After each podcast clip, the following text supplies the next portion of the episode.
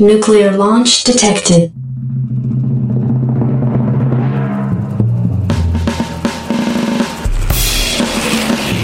At the end of World War II, an elite U.S. commando team was placed in cryogenic suspension as an emergency contingency plan. The horrific release of Age of Conan. on an unsuspecting population prompted their revival.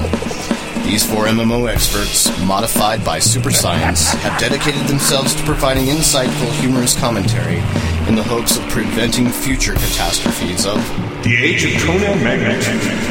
if you're playing or making a crappy MMO, and if you can find them on iTunes, you can listen to the M Team. also known as Genomes.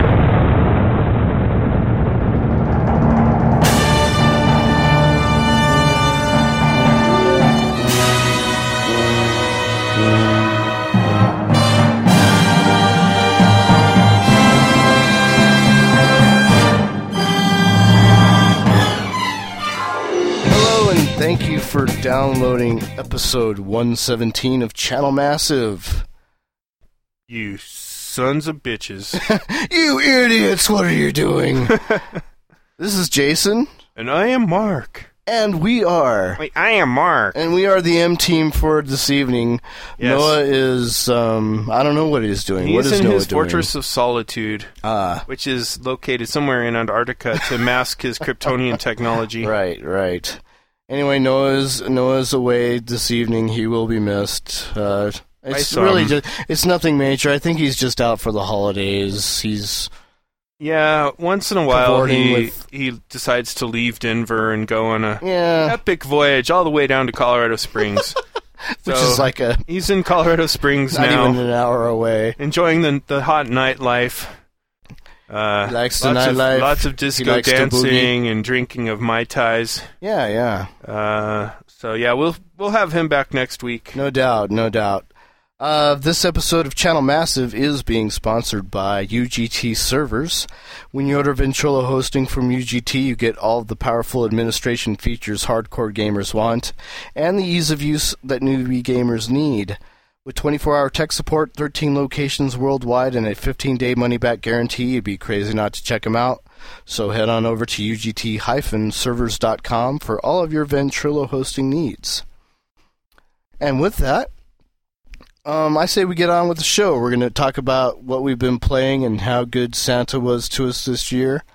Uh, we're going to get into a little bit of the email and tweets, and then we're going to begin our first part into a multi-part show. It'll be we'll probably string this out over multiple episodes. On Kind of have no choice unless we're up for four hours. yeah, this is true. So I think what we'll do is we're going to start out with a, a decade in review of uh, multiplayer games, like massively multiplayer role-playing games, and uh, where where we've been, uh, where where they were, what happened during the decade, and, and where we'd like to see uh, these games go into the next decade. And some we would like to see go away. and some we'd like to just see go away altogether. If yes. we've somehow missed a AAA title, please let us know. But I know we've got a pretty comprehensive list in front of keep us. Keep going over it and finding I know. Dark Age of Camelot. What the hell? we forgot that. World of World Warcraft. of Warcraft. I've never heard Oh of that. Oh my god! What is that game? that sounds kind of strange. So, yep. Anyway, thank you again for joining us, and let's get on to it.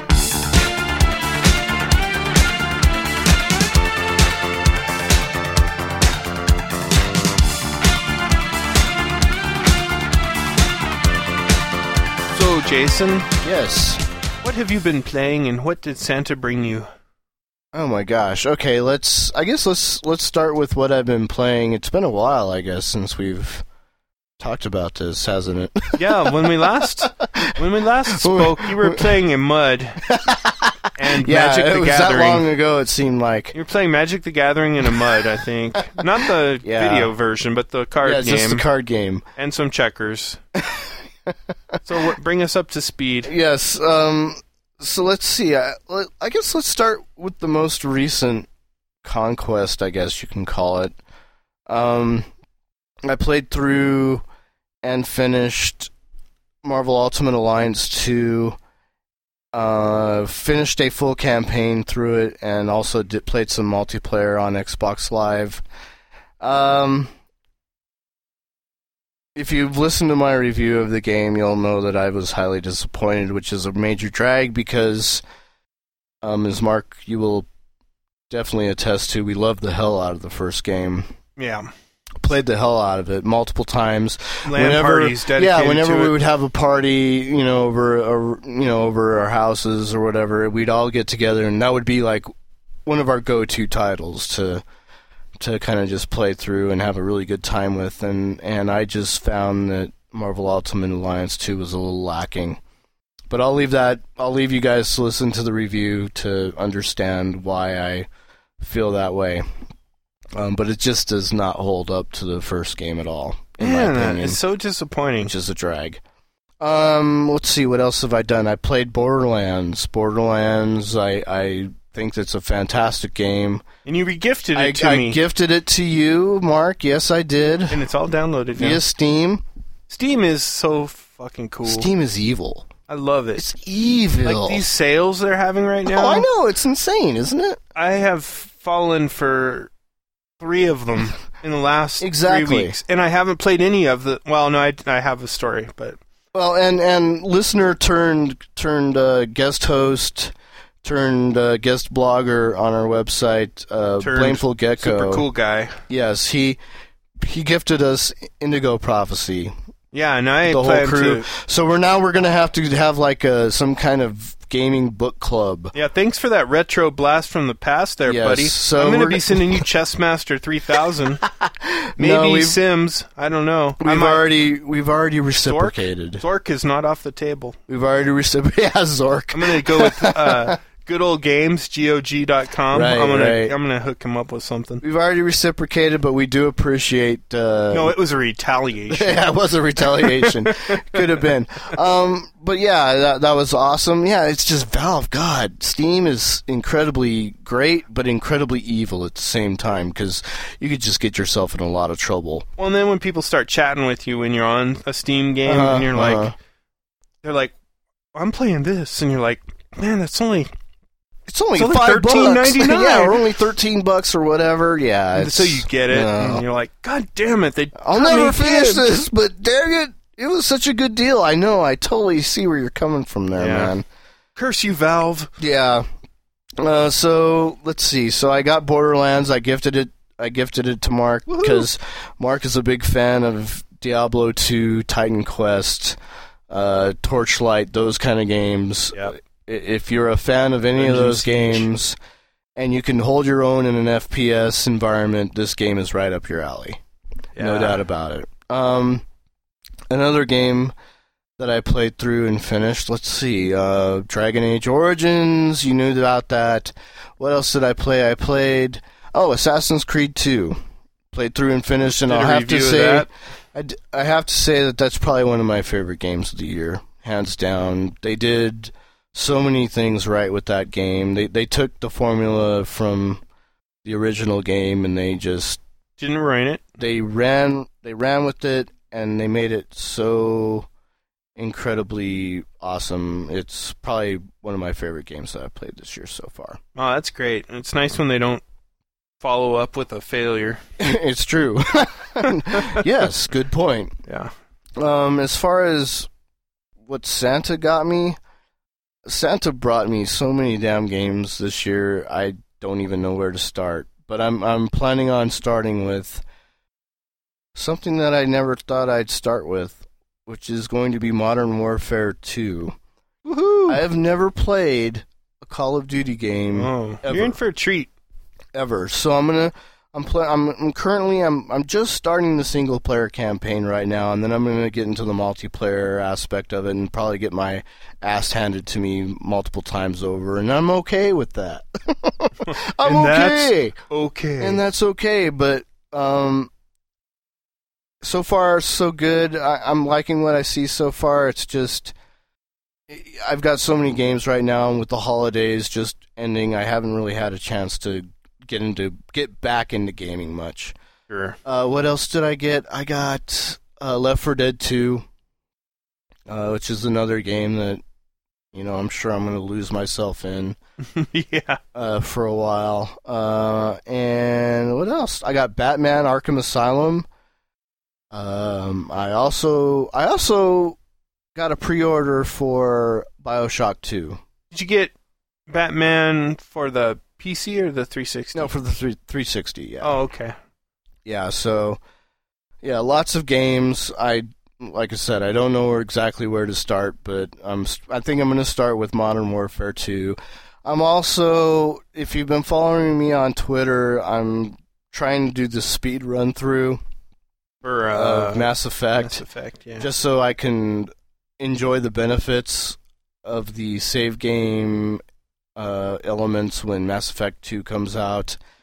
Uh, I kind of hate doing it, but I almost feel compelled that I have to do it, which is kind of a drag. But, you know, my Xbox 360 was stolen back in April, and it had all my files on there. And it was midgets with clown suits. yes, yes, damn you, really, midgets. Yeah. you had no way of knowing what they were up to. Yeah, it was it was a shame, but Distracted um, you with the. yeah, yeah. So I'm I'm trying to I'm just I'm, I'm trying to split my gaming time in between that and, and another game right now, so I can.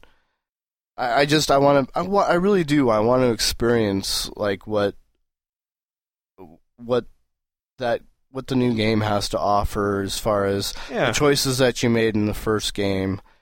And So you're trying to line it up with where yeah, you finished. I, I'm kind of trying to. The problem that I'm having right now with it is that I'm trying to line it up almost exactly like I played it the first time. I, I don't want to change up too much because I was I, I played the the renegade, you know, yeah. bad motherfucker, you know, wouldn't take shit from nobody. And I'm trying to stick to that.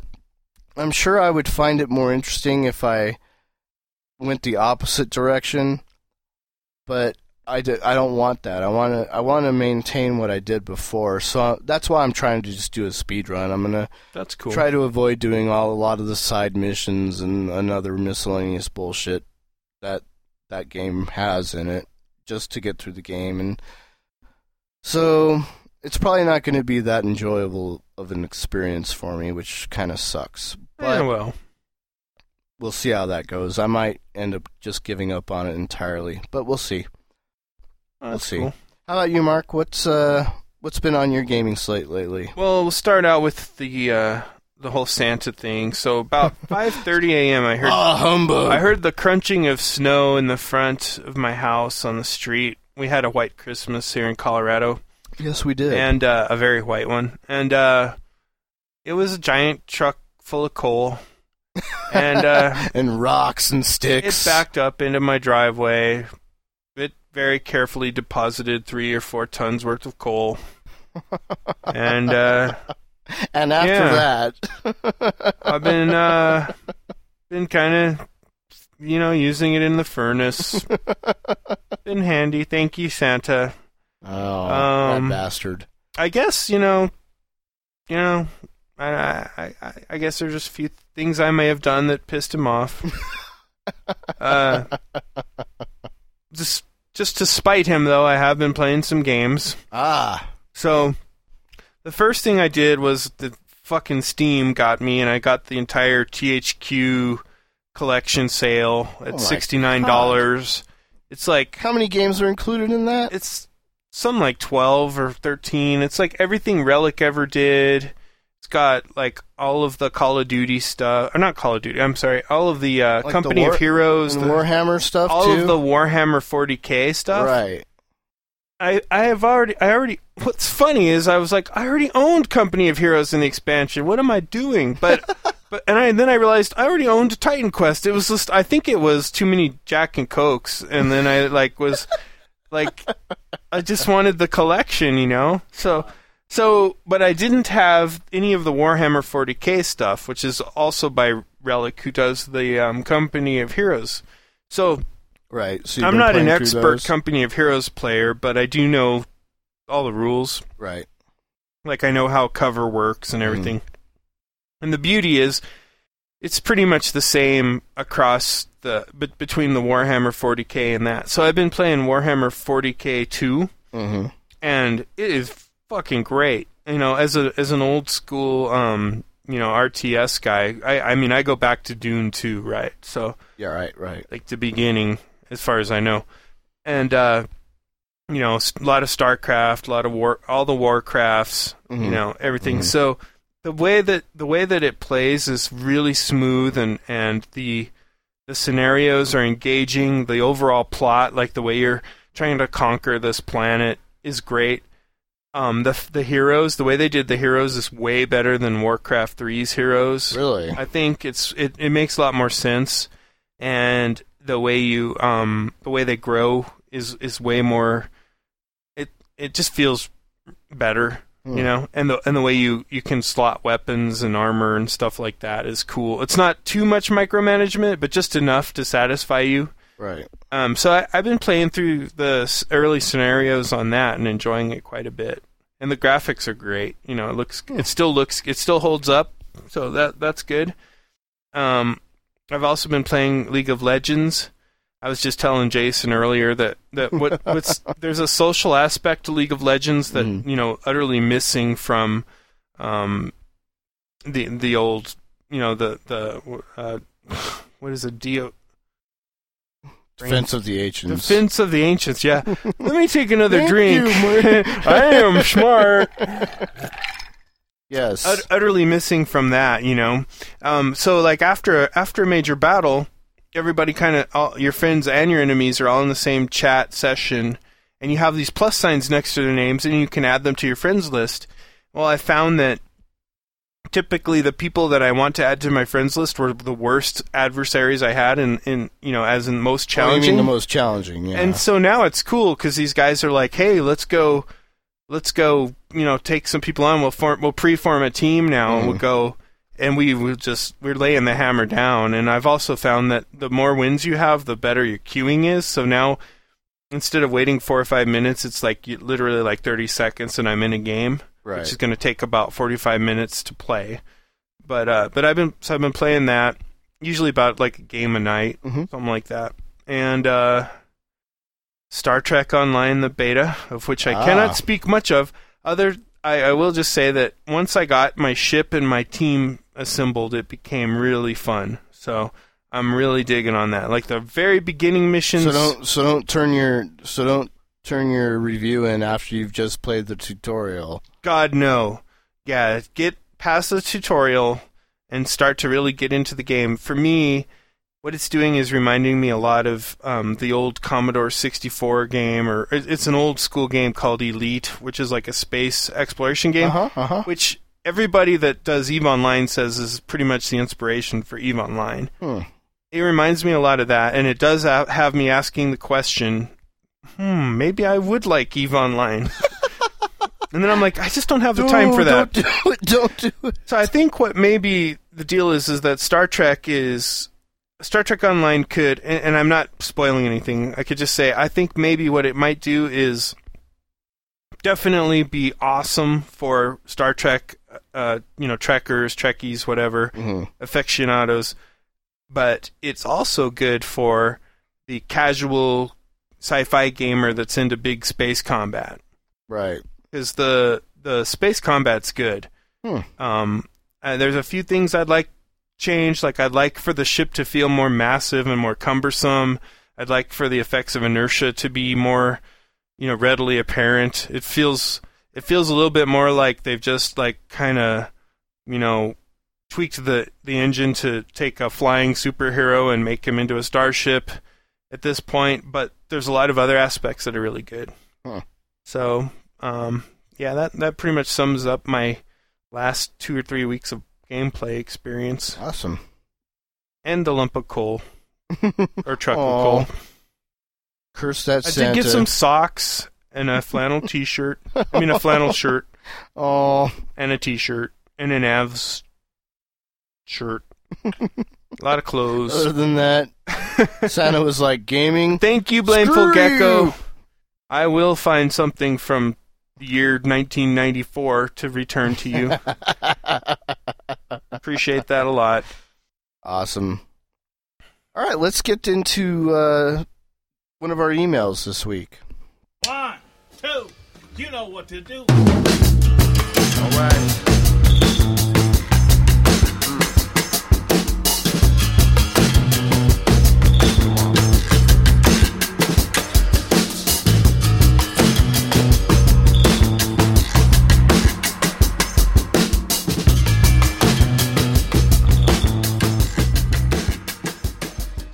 Email and tweets. Tweet. Uh, Allison wrote us. Allison in chains. Poor- poor Allison chains. wrote us like weeks ago, and this is like the first time we've had a chance to get back to this. We so we're gonna we're gonna do this. We're we going. apologize, Allison. We're going to talk about this. So, uh, Allison writes in and says, "So yeah, Eve Online recently had an expansion. It was pretty lackluster. That is all. and Allison, for for those of you who don't know, Pretty diehard. pretty big Eve fan. Pretty diehard Eve fan." Uh, the email continues. Anyway, the bit of news about Stargate Worlds is surprising, but it makes sense. Even with angel investors, it's not enough to save an MMO in development from death. Interestingly enough, there was already an FPS version of Stargate in the works called Stargate SG-1, The Alliance, back The in Alliance. 2006. Nobody knows how much of it was completed, but legal troubles, the developers were forced to cancel the project. If I had to guess, I'd say Cheyenne Mountain used angel investment money to buy the leftover SGA code to make an FPS. The assumed success of the game will help draw in assets, attention, and potential investors for the Stargate MMO, which is kind of what we were thinking, you know, back when, you know, that whole thing was announced. But Confirmed. course, all this is just personal speculation. Confirmed. Uh, the Blogosteria thing was pretty funny, though, especially the naysayers about the cross server looking for group tool. They claim the fabric, the fabric of social interaction in World of Warcraft will f- further be weakened by this, but I disagree. The reason why World of Warcraft's social interaction is so weak isn't because of its lack of grouping, it's because 99% of their player base are obnoxious retards. Ooh, man, that's harsh. Seriously, on my Uh. 14 day World of Warcraft trial, I had to go on a blocking spree. Since the ignore list has a limit, I could only put the most obnoxious players in it, but it wasn't enough. I can see why most players in World of Warcraft would prefer to stay solo instead of grouping up. They can't stand to be around each other. They have no recourse to deal with their morons except to put on ignore. At least in EVE Online, we have to we can deal with our obnoxious morons by shooting them. You can't do that in World of Warcraft. Well, Well, you can now like you can now like kick them though from your pickup group if you so choose to, can't you? I think so, and I don't know, like 14 day trial. Yeah, that's not nearly enough time. That would probably though. get you right into uh, what what's that wonderful place where? what the like the Wailing Caverns maybe in the Oh, I was I was thinking more of the the Something like crossroads that. area. yeah, that's what I'm talking about. Like that whole zone there, and that that's of course where the worst The scum- height, the height of yes, WoW the height intellect. of WoW intellect resides in the in definitely in the crossroads. The no Barrens, doubt. the that's- Barrens, yes. Barrens chat for the win. Yeah. I don't know. I I've met some pretty pretty cool people playing WoW. I have too. Of course, I've also met my share of ass clowns as well. The You best are the, the the drunken raiders. Like it's a phenomenon I don't Yeah. fully understand. I think I guess they want to just blow off steam like Mhm. after work and they start to pound and play. Yeah, they start to slam those Because- Jack and Coats Yeah. pokes, and they're just like, "Let's read." Because they get progressively worse, dumber, and less communicative as the the raid continues, which and then would they just indicate pull, that and there's then they end up pulling like a yeah like a Leeroy Jenkins. yeah. and- Oh, pull. what would be would be really cool would be like if you could if you could choose your your raiders like you know problem. I would like to play with a bunch of like coke addicts because I bet they would kick fucking ass for several hours before they finally Before they like crashed. imploded. You know, like they're like, and then I'm gonna, we're gonna, we're gonna take on this next one, and then uh, before they like, collapse at the DC. keyboard. What happened? You know, that'd be that'd be pretty cool. But thank, thanks for your Eve observations. It's it's a bummer to hear that the the uh, last expansion was lackluster. The stuff on Stargate Worlds is kind of disheartening, but not unexpected. No, it's not. It's not, and we'll and we'll talk about some disheartening and Lackluster. lackluster events in the MMO space in our next segment. Um, so this next segment will be dedicated to MMOs, kind of what this podcast was born off of yeah, years ago. back Uh, back in 1987 when we started the podcast. well, not not quite that long ago, but we'll talk about the decade in MMOs and and where where we've been and where we hope that it's going to go.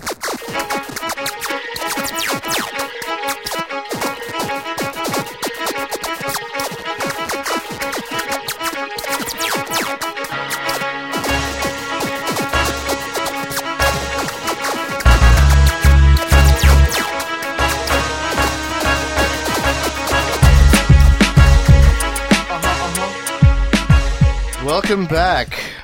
Well, Prepare, prepare yourself. dig in.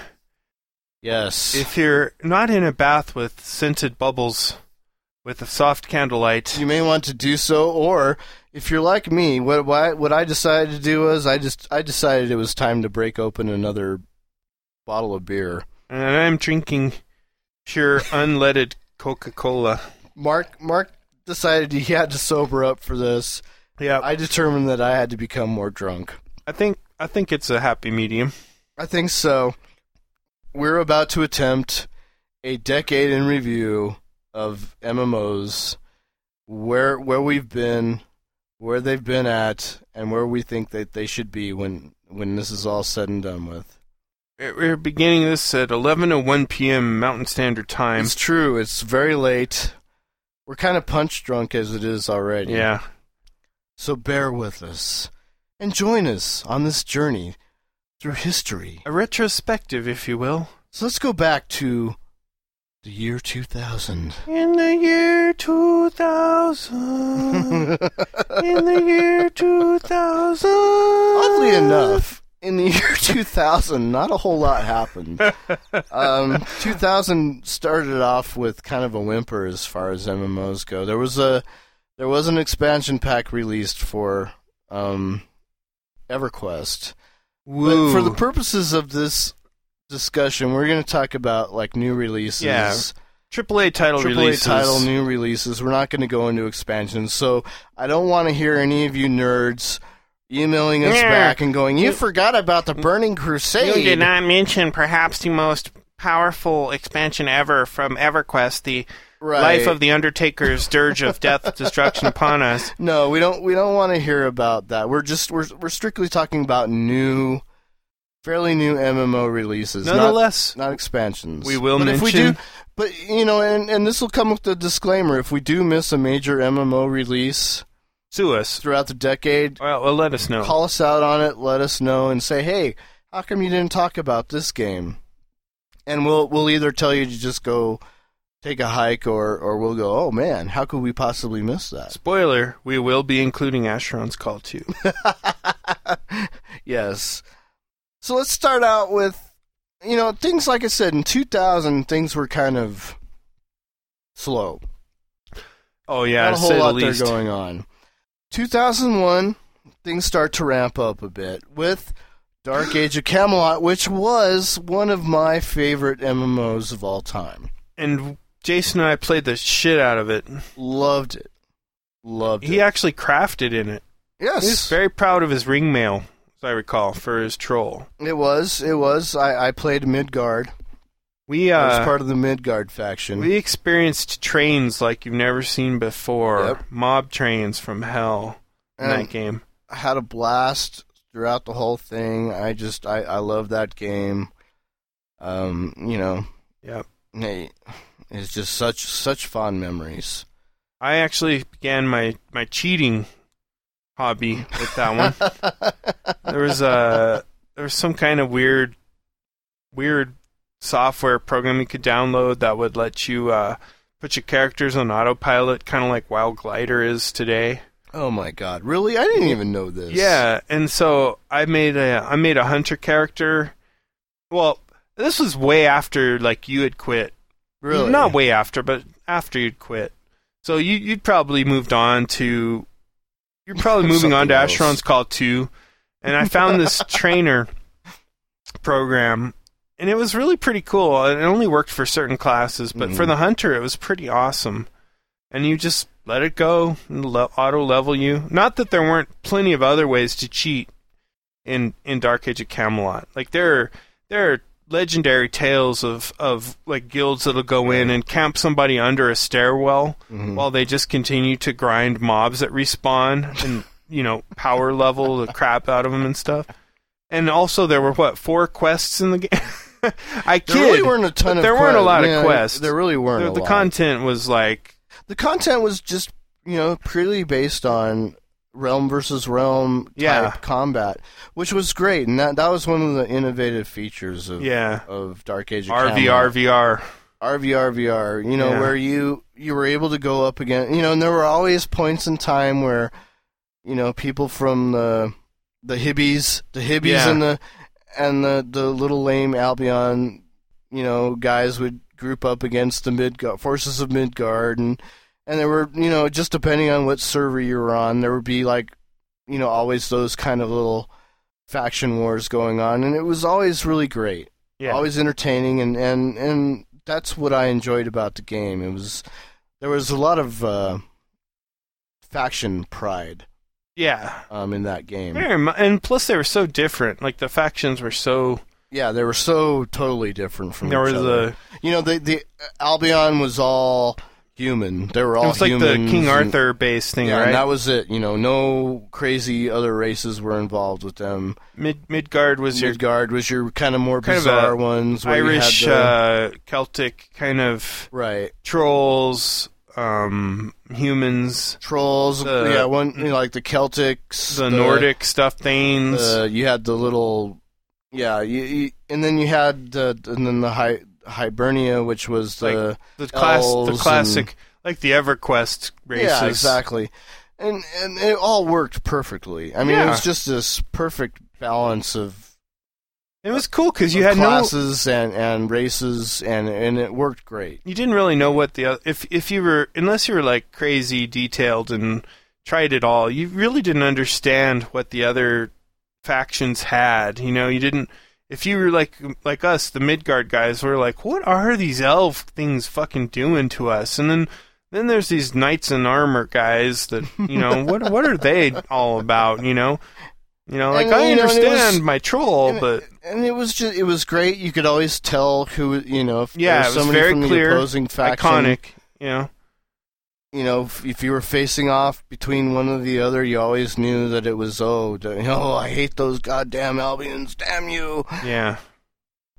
And you'd always want to crush them if you were uh, on the Midgard side, and uh, you know, it was it was great. It, I, you know, you never, they, you know, you you know, I hate jumping forward, but they they weren't even able to come close to recapturing that feeling in Warhammer Online. No, it was promised. But I digress. So let's continue. You know, as far as and even as far as 2001 goes, there wasn't a whole lot going on there. As far as Yeah. AAA, AAA, We're MMO talking about titles. like a world full of Ultima Online, EverQuest, and Asheron's Call. yeah, and and, and EverQuest had already been out. Yeah, Ultima Online had been out.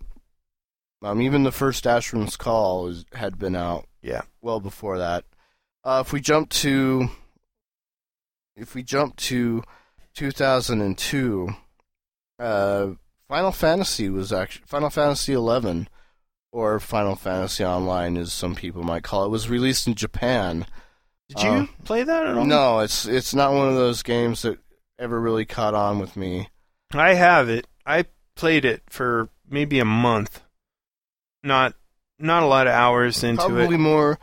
It was probably more popular in Japan than it ever was in the states. Yeah, I I never I never could really get into it. I didn't like. I wasn't a big Final Fantasy guy. Well, If- see, and neither was I. I could never relate to Like, yeah, like there's like what was two going on. there. divergent paths of like of like RPG classics, quote unquote. I mean, I think there's some people who who came up from the Nintendo side and think that Final Fantasy Right, is and they think- one yeah, classic series, right. and then there's those of us who are like the gold box types Mm-hmm. who are like, yeah, fuck that shit. That that's for kids, you know. That that's not really an RPG classic. And so when I tried to play this game, and I believe me, I really wanted to get into it because I liked where it was headed. At least, you know, what I had read about it and what they were saying with the classes and the expansions that were planned, and and the graphics were good. They were they were way better than Dark Age of Camelot but the the interface was just horrible. It was horrific. I could not get past it. I tried. I also just getting signed up with like a Square Enix account was hell. was fucking horrific because it was It trying was a to be like this crazy, almost like a pre-social networking thing. I don't remember it all, but canceling it was like a two-month ordeal just to get the thing canceled. And I had almost debated canceling my credit card as being an easier solution to, you know, getting it legitimately canceled through their their website portal or customer support. Right. Uh, so that's that's my very negative take on it. If you if if you if you listeners, you know, if somebody's going, oh fuck it, that was the best thing about 2002, I'll just remind you of the 16-hour boss uh, grind Right. encounter that that comes as like a final reward to players before that was ultimately patched recently. Well, but 2002 also offered no, don't say it. Asheron's Call 2. Oh, so close to my heart. Asheron's Call, the original game, was a game that I played to death. Yeah, In fact, Jason would- was my liege. In fact, I would I- have. In fact, I played that game so much that I would actually dream. I would have dreams about it. The Direlands and stuff. I would have dreams about running through the Direlands. I had the landscape basically etched into my mind. Jason had two powerful lieutenants Yes. barons. One was me, and one was our friend Donovan. Our friend Donovan, yes, and, We- and I played the hell out of that game. So when Asheron's Call Two came out, of course, I was totally. we were in the beta together. totally on board. Thought, you know, you know, there there's no other game I could possibly play than Asheron's Call Two. Graphically, it was pretty good. Graphically, at the time, it was it was absolutely amazing. Um, unfortunately, There were only suffered through. there were only three three sets of armor for yeah, humans. was, yeah, I mean, I mean appearance wise. I mean, there there were statistically way more. and as far as the dungeons went, pretty bad. very sparse. Ice Fire. Remember that one? yes. How many times did we run that dungeon? I've I've got to have hit the hundred mark. I I achieved a max level character in Asheron's Call 2. Looking back on it, it's like amazing I stuck with MMOs at all. they had they start you know they had the whole skill tree thing. It was like probably one of the first It was a MMO crazy skill tree. MMORPGs that had like If crazy skill So- trees so- like that. so three three races, yes, three races. you uh human um fuck considering I Yeah, I'm a human. You max, had the uh, Turian yep. and the other one. Well, that the, I- that was the insect like one, right?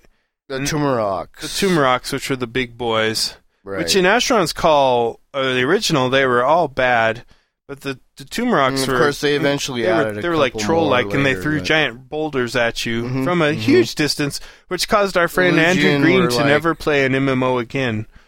But uh, You yeah, could I, play like the tank raider guy, or you could play like the tactician, which was oh yeah, that was their um, that that was the that was a class I haven't seen realized in an MMO since. no Because of all the crate, you could build like shields and turrets and turrets and Well, I guess in Champions Online you can kind of do it, but and Nothing the, quite the so shaman, comprehensive. The shaman in in World of Warcraft are kind of yeah, you know, with the totems, but not quite like to that similar, level. but like the diversity right, and not uh, not quite to that. it was pretty. It was pretty badass, especially the way some of the things worked out where you could set up camp in a very hostile area, Right, and right. shit would just come at you. Mhm, mhm. The other thing was with the skill tree, it was the only one where you could like start out as like like I did. I started out as a mage, then I became an enchanter, and by then I was like into my 40s or 50s or no, I think 40s. I was doing like ice fire, and then I was like, you know what? My friend Donovan the Defender just seems to be unkillable, and it's pissing me off. I want to be a defender, and I could untrain everything. And as long as you had a good supporting group, you could untrain yourself back to 0 by Mhm. using experience, and then go back up. And I became a defender, and that's how my character ended up. Like, yeah, it was totally crazy. That was as a human, but it was it was a really weird, some really weird systems they were experimenting with. Biggest problem, not enough content. I mean, No. the content was just hopelessly content screwed. was lacking. Um, you know, really, they. It was really just a epic failure. It was like one Yeah. of the first epic failures of an MMO that I could remember And what's crazy right off the bat. When I and you know I know there's that memory thing, that perception thing, where when you think back, you tend to equate like modern graphics to it. But graphically, it was not bad at all. I wouldn't say that Lotro is that much farther beyond that that engine or DDO. Oh, we didn't put in DDO. yeah, we did. um, it's there. oh, there it is. We're getting Um, to it. Trust me. I, w- I wouldn't say that those guys are way beyond the the engine from that. right. but yeah, content lack of content killed that game. I think lack of lack of support by the developer is, in my opinion, what was the death knell for that game. I think if they'd have given it their all, if they'd have continued to, you know, have more than three sets of armor for humans, Yeah, it was Tomb really Rock just and- lacking, and and the crafting. They were like, well, you have to craft everything, but the problem was is that you could never find components to craft. Yeah. And they tried to do like the live game thing, you know, Mhm. but it was just not It enough. was, ne- it was it was never the same. It wasn't anywhere near like it was in you know, uh, I mean, there were what, like the first game. maybe, I- I'm guessing by the end of it, there was probably 15 dungeons compared to what's in World of Warcraft Right. and what it launched with. You know, yeah, pretty pretty sad, pretty pathetic. technology wise, fast paced game. Mhm. You know, it was really snappy. It was, it worked well on my hardware. hmm but yeah, just content. It's like a starvation thing, Yep. No doubt. and I was so bummed when it was done. I was that was like my my you know oh I liked Yeah, of course. You know, it, it only lasted for. I think it ended in like 2005. They shut down the yeah. the final the last server. The PvP um, emerged as being pretty good with the three big factions that they Mhm. had. Um, I I remember trying to bait people to cross this line, this Mm. invisible line that would bring them into you know a open conflict area, and then it, was like we had the total nuke team going where I'd stun them with a shield snap. Somebody would do this and that, and then they'd be dead. And I remember lots of relentless chases across the landscape that I haven't really seen the like of since um, Stranglethorn Vale in Warcraft, hmm World of Warcraft. But anyway, hate hated to see it close. But that's just how it works with Tears, MMOs. tears are welling up, Jason. Yes, I know. One, one of the first to one of the first to fall. First major disappointment, probably of the decade. At that was when for- we realized an MMO could just for me. implode, which was kind of a strange thought back then. But then we go into 2003, and 2003 ushered in a game that everybody was looking forward to: Star Wars Galaxies. You have probably the most popular IP Ever. ever known to man. and it pretty much epically failed on every level. And I'm not talking just with the new game experience, the NGE. That you mean the NGE event? yeah, that was just that was that was just like the final blow that was that was like the to the game. I've the game started out and the game started not started out not that great to begin with. It felt really clunky. It was very clunky. the The whole skill trees were not thought out properly. Um, And it was a lot of people's first MMO experience. It was because uh, you know you're talking such a huge, such a huge IP. People were like, "Well, yeah, I would love to play in the world of of, of Star, Wars." And I mean, BioWare has a wouldn't? chance to fuck it up again. yes, they do. yes, they do. But that's looking towards the future. We're talking about the past right now. Yeah. And so Star Wars Galaxies came out in 2003 and a lot of promise, a lot of hope. Um they had a lot of good ideas. Oh yeah.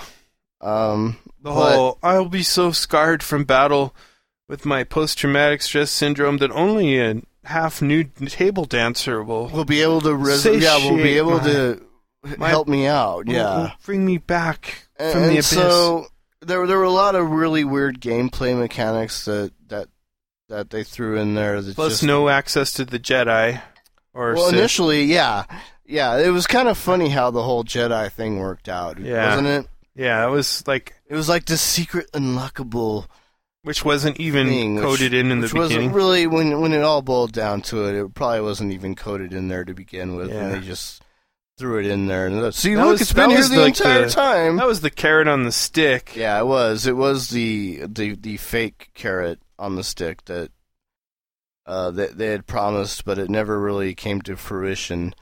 Um so then they decided to redesign all the gameplay with the new gaming experience, and that pissed even more people off. We're gonna dumb it down. and um That's when um and you know, and the game is where it is right now because of it. And yeah. I don't know why.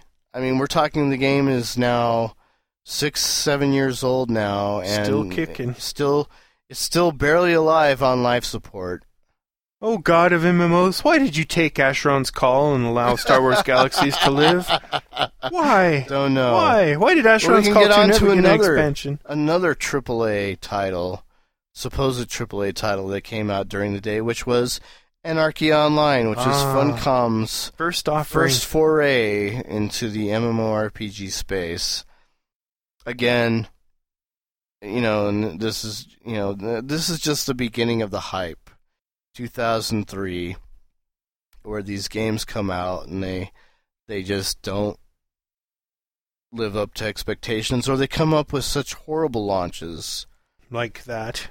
Um, Anarchy Online came out, and it was. God, the, the launch was just so horrible. I mean, and that, and that this is one of those cases where the launch is so horrible that that nobody was wanting to return to it Yeah. after it was all said and done with. Yeah, it was like You know, you, your game, your your game could have some bugs in it, but in order to survive, it has to you have to be able to play it. And for the first, you know, month of launch, there it was virtually unplayable. not not a good way to start.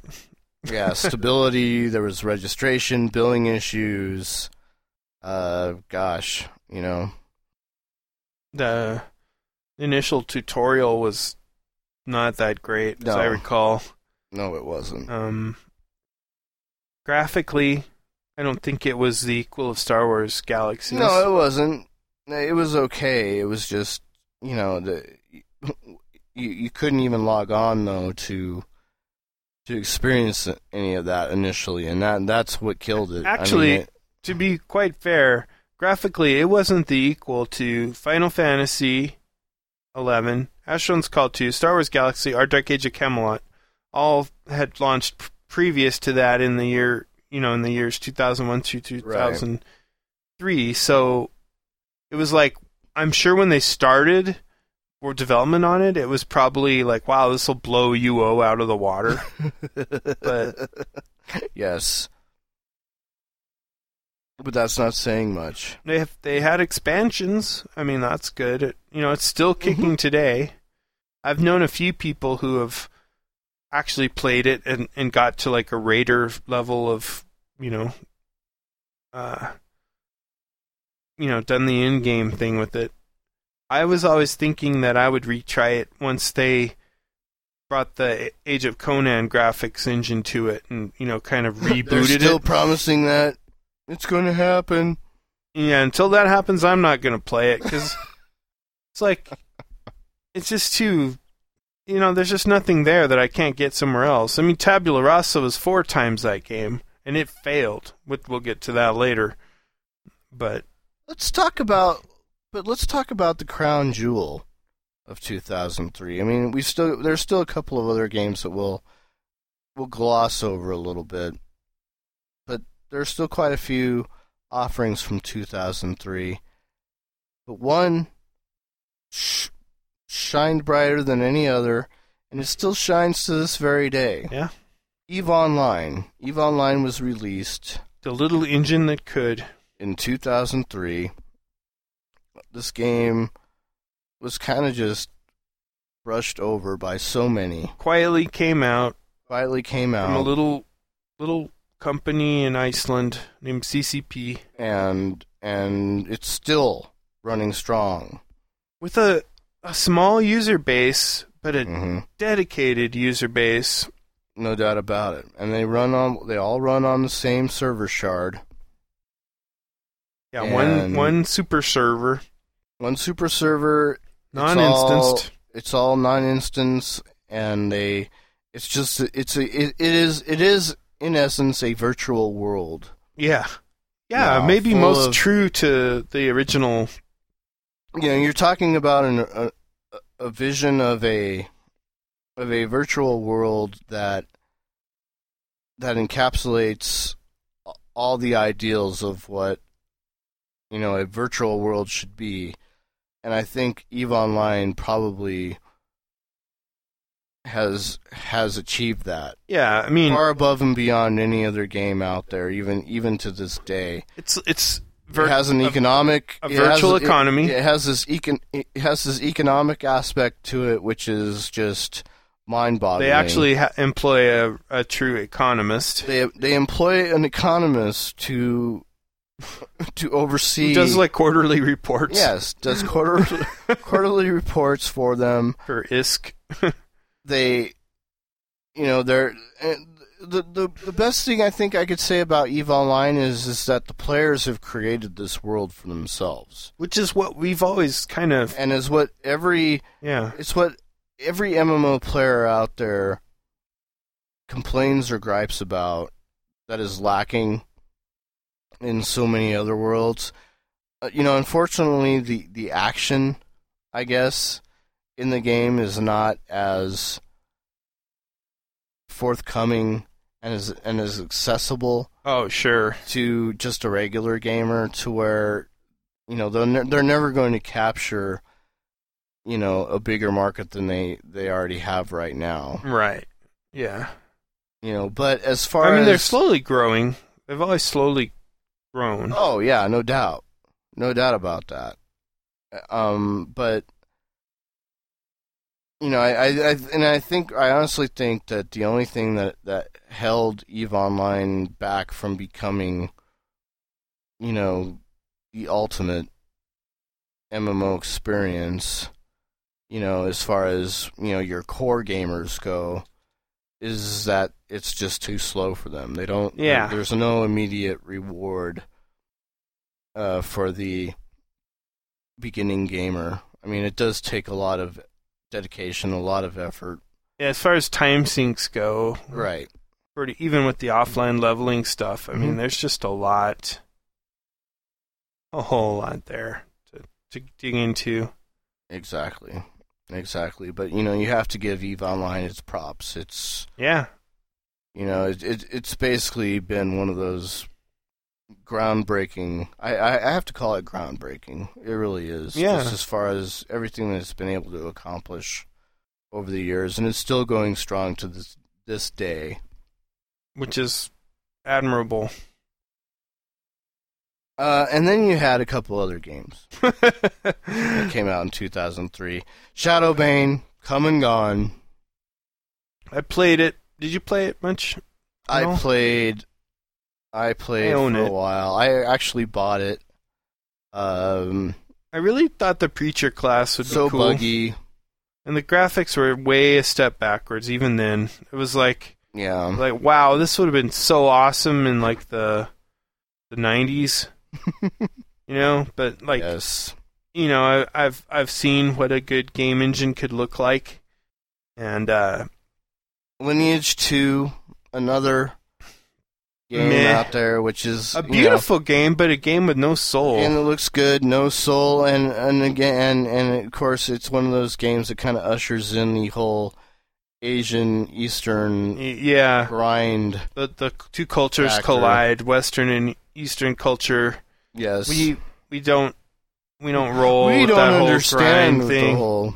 like yeah i mean and i don't know the whole thing about like incredibly well endowed elven women with the face of a 10 year old girl just Yes, something about it and i don't know it just didn't work you know I, I, the the art assets were not not pleasing f- No. to the to the western audience the game's still around but you know there's a lot of expansions for it but it's like why why play this game when there's so many other options available to you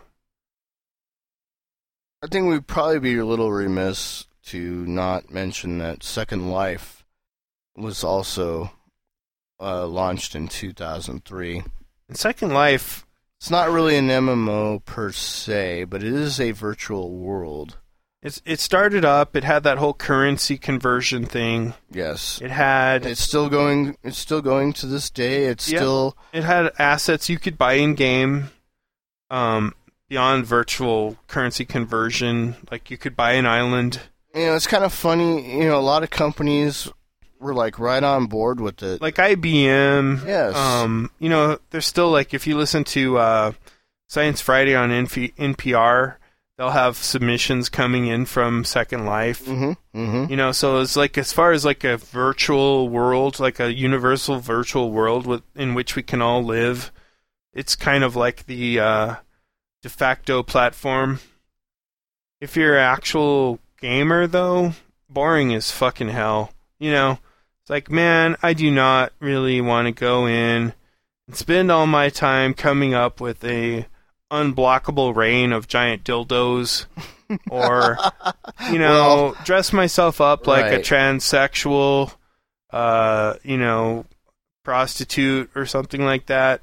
Not to say that there's other activities to do but the whole flying around in slow motion or building yourself a virtual store that sells something.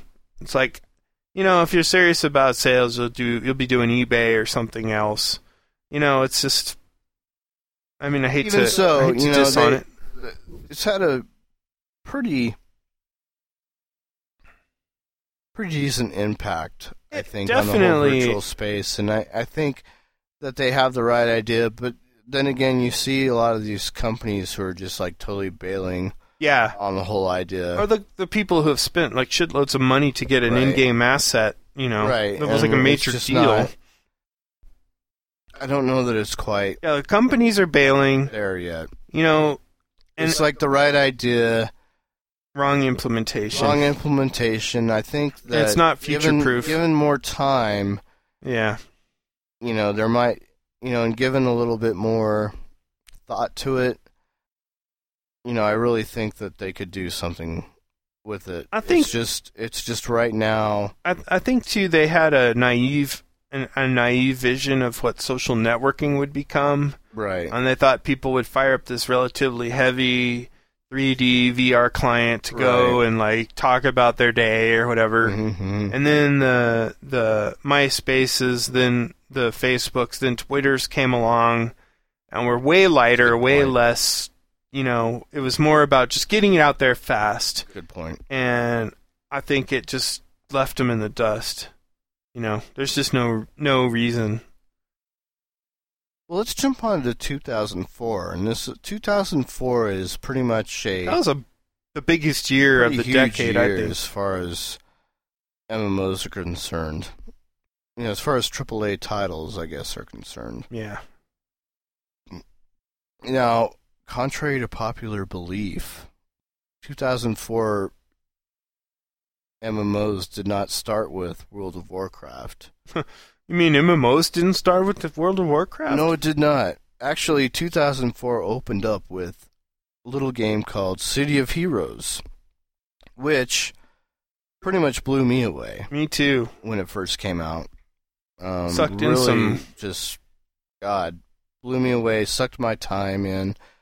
I played that game through beta and into release Sucked in for a a, lot- long time. it sucked in a lot of non MMO players. Yes, it did. I, you know, I, I, I really just I love this game. I, I thought that it was, you know, it did a lot of things differently. Yeah. Um, It didn't have a lot of stuff at launch. no, it didn't. has. But it, it it did a lot of stuff really well. It also did a lot of stuff that I think probably eventually hurt the genre as a whole, with the whole instancing thing, which City of Heroes started to do a lot of. Like every mission was instanced. yeah. Um, you know, each zone was Yeah, there were multiple instances multiple of zones instances of depending on populations. depending on the population. Uh, and I, I think, you know, yes, and you know, they they thought that it was probably the best way to present this game, but I, I think eventually what what it ended up doing is that it ended up hurting the genre a little bit as a whole because a lot of games kind of took that idea and rolled with it. Yeah. Probably rolled with it a little bit too harshly. Um, but um, as far as character customization went, Unparalleled. unparalleled. Uh, you could, you know, create a character, a superhero to look just any way you wanted it to, and and they were unique looking, Yeah. and it was just amazing to me. I just I really loved I loved being able to create this character that I could fly through a, a zone with, and I had a superpower that I could fly and Yeah. And I felt like I was just After all that walking around in yes. other games at slow speeds, yes, waiting to get your mount, which would only go slightly Mhm. faster, hmm to suddenly just super jump and fucking cross the zone in like 10 bounds or something. And yeah, then and you'd and be able to take out multiple mobs in, in one foul swoop. It made you feel like a superhero. I felt too that it was perhaps the most social, socially friendly MMO at, at that time, in that pugs were commonplace. It was easy to group. It wasn't. It was much easier to group in that game than in a lot of previous games, and in fact, it was. It was so commonplace that you know I'd like, I'd have a little time to play in City of Heroes, log on, um, use the use the in-game tools to get a group going, either as a leader or as just a, somebody joining a group, and start to just go through missions with people. You know, maybe five, six missions at a time, and uh, make friends that way. right. It was really, it was really easy, and I, I felt too that because a lot of the people that were um, playing it were not typical MMO players.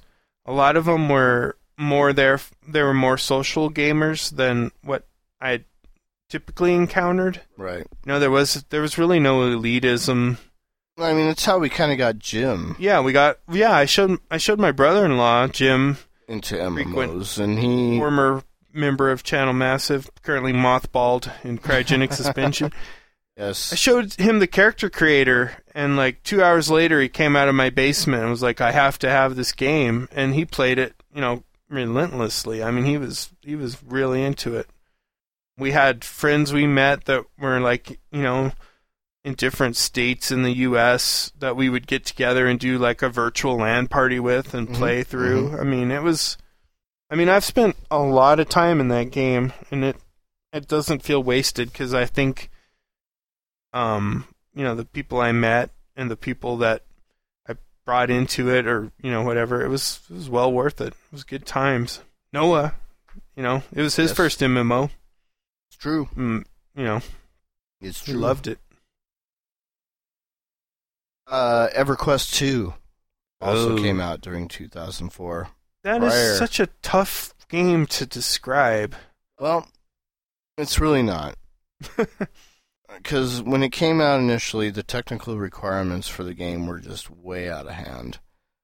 A lot of people could not run that game on their system. Uh, so that was a major issue That's true. right off the bat. Uh, other issues were is that you know they just you know people were still you know EverQuest was such a dominating force at the time that it was like well we can't do we cannibalize you know our huge player base that is already playing Right. Or do we? EverQuest and bring them into this new virtual world and, and they're not and the problem was is that they just were not able to play the game because their system wasn't able to handle it Right. and they weren't willing to accept that you know a lot of the stuff that they had already accomplished in the first game you know wasn't going to be rolled over into the second game i think there was probably a lot of issues with that initially Yeah. as well No, I think so too. um, so, so there was that to contend with. Uh, the game is still going on. Fairly, and you know, I'm not, I'm not going to say that it's like really, really strong right now. Um, there, you know, it goes in spurts Yeah, that's true. as always. Um, I I played it well after its release just because you know I had a lot of other things going on at the time. Uh, so I just never I never got into the whole EverQuest universe personally I never did from the beginning. Um, but I will say this is that when I finally did, uh, when I finally did start playing uh, EverQuest 2, I had a really good time in it. I did too, Um, and found it to be complete game. it really was. I had a good time. Um, I'm just not.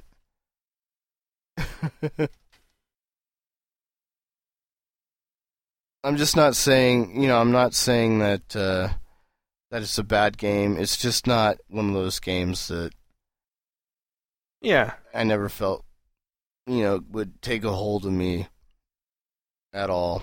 and and and I've talking to people, you know, in the blogosphere and listening to what they've said. It's like no one could ever figure out what was not compelling about that game. Just that very few people made it their game of choice. No, I mean, there's a few who did, and and it's a solid game. I mean, it's there's just nothing wrong with it. Unfortunately, unfortunately, unfortunately, what ended up happening is a few short months after EverQuest 2 release, with and remember with its incredibly s- super strong platform requirements, like right, system requirements to another play. game came out that year, which pretty much changed the face of MMO gaming as we know it today. Yeah. And we'll get on to that next uh, when we return.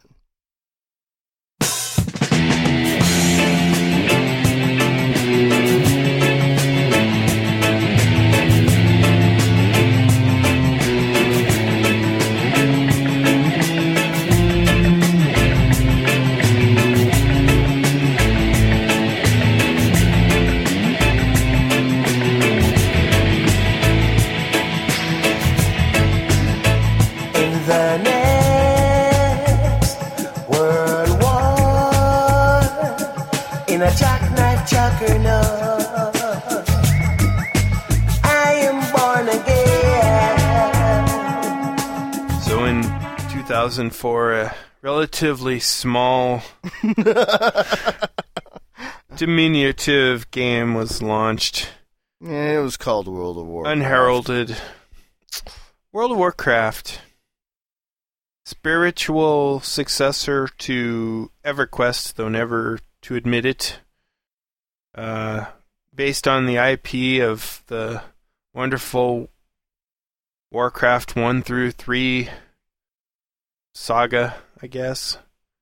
Um, Yes, Blizzard's first foray into yeah, the MMO space, and it has become basically a monster. It's like they they went into the baby pool for MMO entrance, Right. and suddenly the baby pool became the Pacific Ocean, Yes. and they were this behemoth that owned it all. Um, you know, it's kind of funny. It's like I, I look at it now, and I'm like, I just look back on my time on it. You know, I spent so much time on this damn game. Loved it for all that it was worth. Um, but you know, it's like one of those love hate relationships where you love the time that you spent with it, but you hate what it's become and you hate what it's done. Um, and that's kind of where I've been at with World of Warcraft. I, I, you know, I, I had so many wonderful experiences with it. I met so many wonderful people through it. But it's one of those things where I guess if I could go back in time and take it all away, yeah, I probably would. Oh man, I'm like, I'm like diametrically opposed to you. I I mean, mean, I- there's no doubt. I mean, there's no doubting all the positive aspects that it's had. Well, what are the negatives? I mean, Well, some of the negatives, the, the negatives are are are is that development and and new ideas have have basically been shut down. but that's not its fault. It's not well, it's not his fault, but it's it's it's part of the it's part of the problem. Well, Yeah, we could debate. You know that the, the, That's that a whole debate. other- That's a whole nother show in itself. I'm just saying, you know, right now, as it stands, if we just want to look back in history, okay, well, so we'll do that. We'll let's just look back in history and say that World of Warcraft came out in 2004, and it pretty much changed MMOs as we know them today. yeah, and I think the the change or what your We're talking cultural the track. aspects. We're we're talking design aspects. Well, I mean, uh, okay, so like the average MMO before it had a subscription base of 100 to 350,000 players at peak, right? It comes out. Not everybody pays the same amount, but you know, it eventually hit 10 million, 11 million, but it wasn't very long before it hit 5 million Right. Which was just like you know suddenly MMO players weren't the the the like cloistered nerds who you know Right. only came out into the sunlight by accident. You know, it was like suddenly it's had like some famous people out there who admitted to playing it, like Curt Schilling, who is now Dave Chappelle, running his own right? MMO development company. Uh, yeah, Dave Chappelle. Yeah, You know, it became mainstream. The commercialization of mainstream. it was legendary. Still going on. The Mr. T, the Mohawk Mohawk elves, whatever. yes. It's like, you know, it's become a cultural thing. Um, yeah, it's not just an MMO; it's become a cultural phenomenon. and you know, so it it it made the it it raised the bar significantly on polish. You know, nobody. You know, I I think that that's that's probably the the biggest thing. You know, polish is king. Yeah, and if your game, you know, and, and even if even in, in its early days, yes, you know, we're not saying that World of Warcraft released without any bugs and and whatnot, but as far as pure polish goes, yeah. you know, you can't deny it. They never lacked they that. never They- lacked the polish. And they they were like they looked at other MMOs and they were like, man, some of these MMOs have like fifteen dungeons total and they have a hundred quests. right. And they're like, we're gonna launch with three thousand quests. And we're gonna have you know, I don't remember how many dungeons they launched with, but it was like it was mind boggling to to me. right.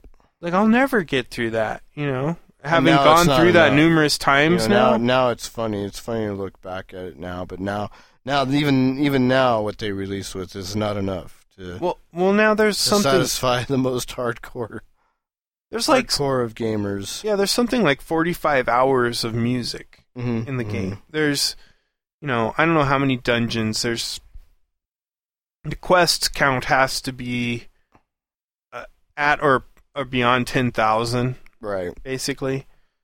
You know, it's it's crazy. I think only probably EverQuest can compete with it in any way, shape, or form for Mm. content.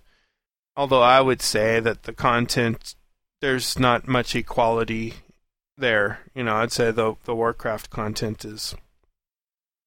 What's funny too is, you know, Blizzard Studios was kind of at a tipping point there when they came out with this. They have, you know, they're notoriously slow to release stuff. Yep. What they do release is high quality, hmm but it's not. They're not prolific by any means. No. I mean, we're talking like we get a Blizzard release every two to three years, if you don't count expansions, right? Yeah. And uh, they were they were about they were in pretty dire straits. I mean, it was Yeah, I a even huge. think at the time they were working on. Before that, they were working on uh, uh, an adventure game yeah, and based off the. Warcraft right? franchise, and they scrapped it. They Yeah. just totally just said, "Fuck this shit. This isn't good enough. This isn't gonna work out." Was that Ghost? The No, the no. oh, Well, no. else? I mean, that was scrapped too. But I'm talking before that. It was like a Warcraft oh, adventure game, and and it was like totally scrapped. yeah. So they were, you know, this was pretty much their hail mary, and probably the greatest hail mary in gaming history. No doubt. No I mean- doubt about it. I mean, the the amount of money they have, the amount of staff they have, the, the number of artists they have is greater than any other studio that I know of. Just total staff, you know, it's it's insane. So, um, business aspects aside, the game, the game, you know, changed. Like you said, it changed MMOs forever. Maybe though, it kind of quelled some innovation aspects and that everybody on an investor level was like we need to make one of these we need our 10 million players And this is where it all. And this is where MMOs kind of took a kind of drastic turn for the worse, like an unrealistic turn, in my opinion. Um, you have games like Guild Wars that come out, and they and, and Guild Wars in itself is a very good game. Um, Guild Wars came out in 2005, now they I they believe, they guild wars is uh, they're an ArenaNet um and some will argue that it's not a true MMO. yeah Um, you know, as far as a lot of instancing yeah, there's a lot of instancing things like that. They they're they also don't have a subscription model. They all they do is they come out with new expansions, and the- the game has been very successful. what yeah Uh, like I, I forget all the numbers but i think it's like 2 million of the base right, was sold pretty quickly. Um, there's been numerous expansions. They're currently working on Guild Wars 2, which is going to be more of a true MMO.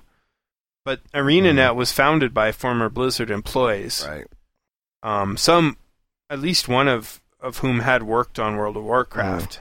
Uh, you know, in its in its infancy. Yes, yeah. No doubt. And I think that their subscription, their lack of subscription model was genius.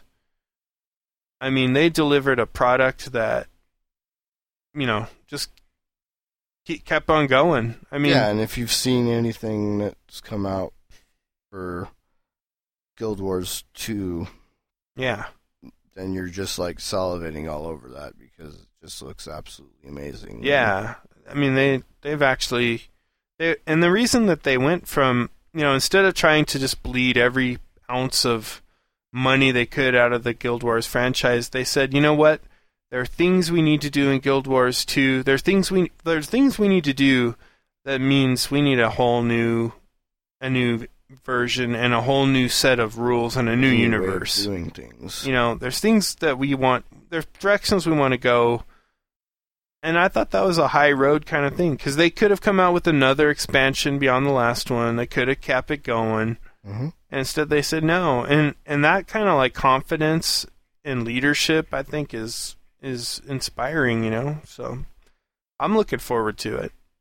You know, I'm not too hip on a couple of the the races that they've come up with, but you know,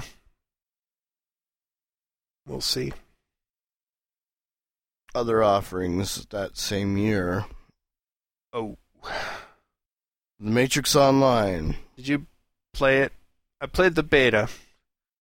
No, I beta did not even want to bother with so it. So freaking horrible. I uh, never bought it. Is d- despite loving the Matrix, probably the first two movies, the third being kind of one that I try to forget. Yes, Uh, but as we know, that game is come and gone. yeah, closed, gone. Um, Auto Assault, another game, come and gone. Dungeons and Dragons Online from 2006. Interestingly, in 2009, it went to a free-to-play model, and it appears to be having a, a bit, it's a bit of a resurrection, I would say. Yes, Um, it is, and they and they've kind of and that's just born because they made it a free to play game, and they've added some microtransactions along with that. as an old, you know, pen and paper guy, you know, like I, I I've argued this point throughout our history of our podcast. It's like of all of the universes to put your hat to hang your hat on for Dungeons and Dragons Online. I mean, an IP that should have just fucking dominated by a game company, Turbine, that knew how the fuck to make an MMO Right. they chose the worst IP possible. That Eberron thing with those crazy golem like guys. It's like you had Greyhawk, you had mm-hmm. Dragonlance. You, you, You could even have chose Ravenloft. you, you could no, not to say even. You could have chosen Ravenloft. I mean, you, that would have been fucking awesome too. You, You could have gone. chose. You could have gone to the whole vampire thing, and it would have been. I mean, Ravenloft is perhaps one of the most beloved. Um, that's like one of the most beloved modules series of all time for pen and paper. I mean, just the writing, the the setup for it. The, I mean, that's like a, that's like a study in how to build a scenario. They chose Yes. Eberron for this? Are you kidding me? Are you fucking shitting me that you want to release your you want to release the Dungeons and Dragons, the thing that should have been the beginning and the end of MMOs, and you Mhm. chose Eberron and you chose to make it as quirky and as fucking clunky as you did. Now the F F bombs are dropping right and left out of me, Uh-oh. which means I must be impassioned. it's just like I could not believe it when I played the beta. I was just like, you gotta be kidding me. This is it? They talked about Twitch combats and they talked about, you know, subtle indicators. The subtle indicators are little texts that say, you feel a draft in the room. you know, it's like we had the Yeah. capability in 2005 to have some good voice acting and environmental, you know, some fo- some they've added foley that. artistry, right? They've added that. Yeah, like nearly five years later, they Yes. finally realized the potential. Yet they're still using that stupid Eberron IP. And I'm sorry if you're if you're a listener and you're the developer of the Eberron IP. Fuck you, man. That's that's bullshit. That is like the worst thing ever for Dungeons and Dragons. It's like Wow. if they'd have, if they'd have based it on the the weak IP of Magic the Gathering the card series, since it's a Wizard of the Coast thing now that TSR has been acquired, that would have even been better.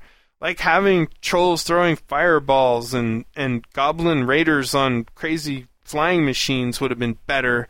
But Eberron, give me a break. All right, I'll, I'll calm down now. I just Slow down. Take another drink. Take another it's drink. caffeinated. It's just going to get Still worse. got a ways to go. So in through Auto Assault, another failed NCSoft title that and that I wanted that to succeed so much because I liked Car Wars. Oh, I know, I know. and I liked Autoduel, the. Origin game. But it was uh, a one-trick pony. And then Oh, we can get on to one of our favorites.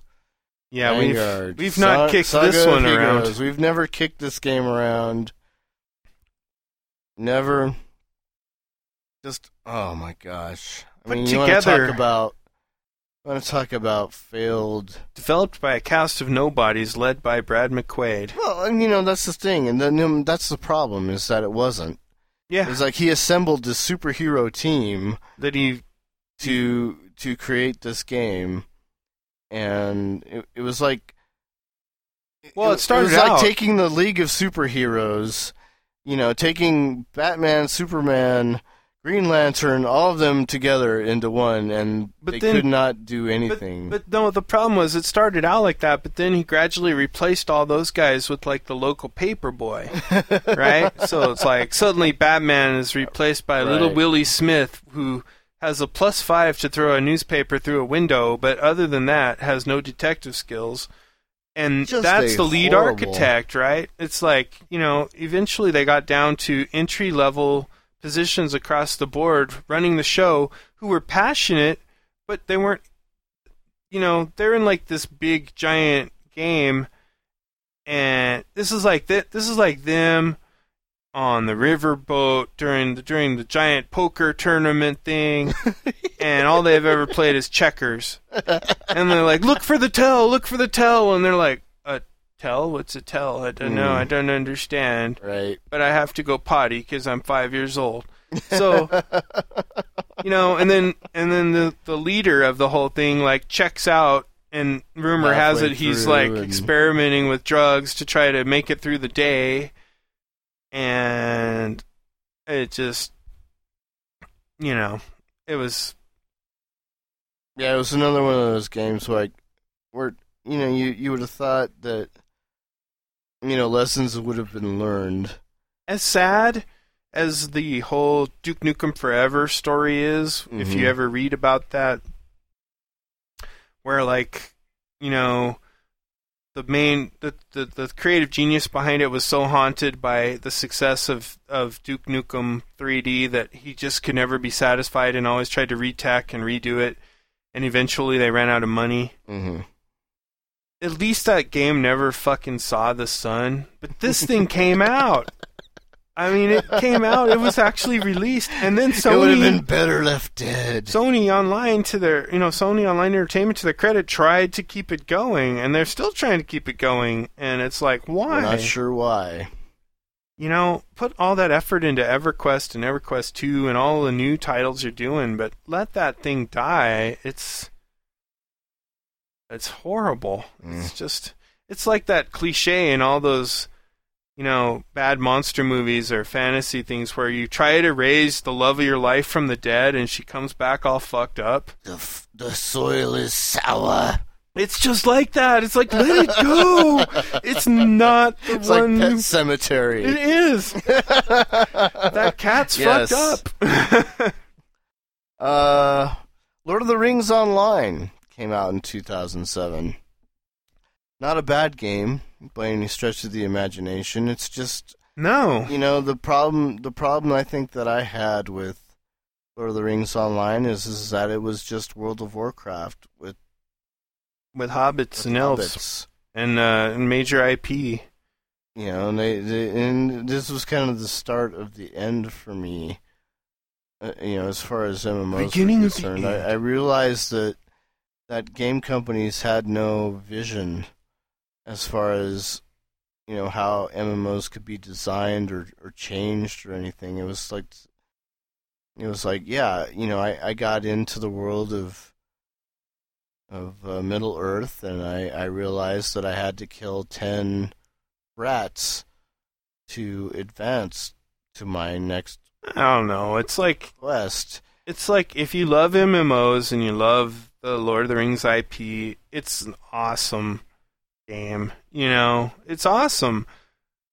But if you're kind of like hoping the genre will evolve, it's kind of a dead end. You know, I mean, I, I mean, I hate to say that. It sounds really, it sounds kind of like, oh yes, I look down from my mountain and I condemn you, Lord of the Rings Online. But because they have done so much, the Mines of Moria, all the all the stuff they've, they've right, and I'm, out no, with, I'm not. I'm not condemning the game. It's a all. fine just game. But it's like, man, some of us just want this thing to move on a little bit, you know. And that that game is so dated, graphically, um, gameplay wise. There's nothing innovative about it. It suffers just a for, true, for for me. It suffers from boredom. yeah. I I could not for the life of me figure out what class was compelling to me, except for the bard class, which Yeah, that was good. The, the bard class is very fun to play. Is that really a big part of the IP though? Mm, not so No, much. Not so much. Did I did I really want to be a ranger? Yeah. Was Hell it yeah. fun? Mm, no. Yeah. No. I liked the bard, which was more like a Dungeons and Dragons bard, hmm which all takes me back to why didn't you fucking make it work in Dungeons and Dragons Online? Same company. Um, other titles that came and went in 2007: Myst Online, Uh, yeah, I can't speak to that one. Hellgate London. I can speak to that. Bought it. Uh, even bought the digital download protection clause for three dollars extra, so that in case so anything in- ever happened, I could download it more than twice or three times. Aren't you glad you did that? You know what you could have did? You could have bought a Nuts. value meal at uh, Wendy's. I could have bought. that. I could have I could have bought. fed you for. I could have fed you for a day. I could have had like three singles for that. Uh, I could have fed my family once. Uh, let's see, Tabula Rasa. No, as far as being like dead right on a game, we were we called that one. We called that thing a turkey before before it even came out. We never I mean there was so much hype going on. Yeah. It's Richard Garriott, it's Tabula Rasa. And and I'm just gonna say, like the Channel Massive crew, we were like it is they've gone through like at least three or four major revampings of what the direction of the game was. exactly. Um it was fun to a point. It was fun to a point. But it did not have any staying power at all. I just was shocked that it came and went so fast. Like I would have thought that would have stretched out for Mhm. a little bit longer. And I actually am kind of regretful because there were some encounters I heard about that I would have liked to have seen, like some very Starship Trooperish type things that I never really got the chance to, and to there play were through. there there were exactly those kind of moments during that game and and but for all it was worth it was like We called it. no you're right you're right I mean, I'm not like a guy to say that, but we we we called it. uh move on to 2008 uh, you have games like Pirates of the Burning Sea which are of course another game that's on its last legs Yeah, we. uh uh, I don't think any of us were particularly excited to play that one. We were much more excited about Sword of the New World, which turned out to be right a bit of a waste of time. Age of Conan Oh, I was majorly excited. which, you know we hyped up so much We all four played it. We uh we tried really hard. overhyped myself. Bought the collector's edition. Same here. Have that huge ass box with the art and all that. Yep. And now it's just rotting. And uh It's just sitting there rotting on my on my shelf, and it's basically not going to co- come off the shelf ever. having read about everything by Robert E. Howard and read it, read all the derivative works and read even the Robert Jordan compilations Mm. and some of the comic books, but not I missed out on like the golden age of the Conan comic books apparently. Like they got really good for a while. I mean, I was pretty excited. and you know, it just it just didn't keep me going for whatever reason. I really, I really hope though that the new expansion will kind of breathe some new life into it, and I'm, I'm planning on buying it and playing it. The the thing with it was is that they really it was so funny. I mean, they, and and every everybody who's played it, you know, knows this is that yes, the first twenty levels of the game are golden. You know, you're when you're sitting there going through the Toll Tortage experience. I mean, it's like beautiful. It's very well done. Yeah, but there's only one Very well- Tortage. Exactly. It's very well executed.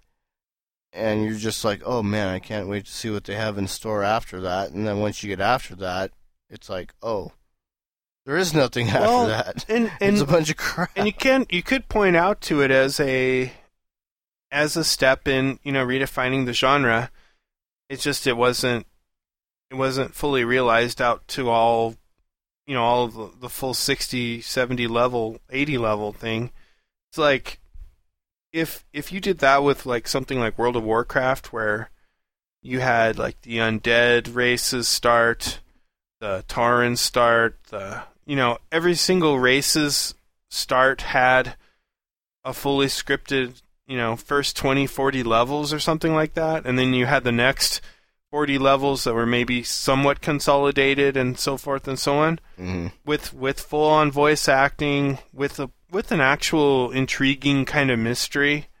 That would be golden, man. That would be awesome. Yeah, I think So maybe it is a step in that direction. It's just it kind of just maybe part of the pro- problem that Age of Conan had was is that they teased us so yeah. much with that first step. Yeah, it was like you came out of that. You came out of Tortage like ready to. You were. I was ready. I was like, man, this this is a great game. And then I was like, oh, nobody's talking anymore. It's all subtitles. Yeah. There's no cutscenes.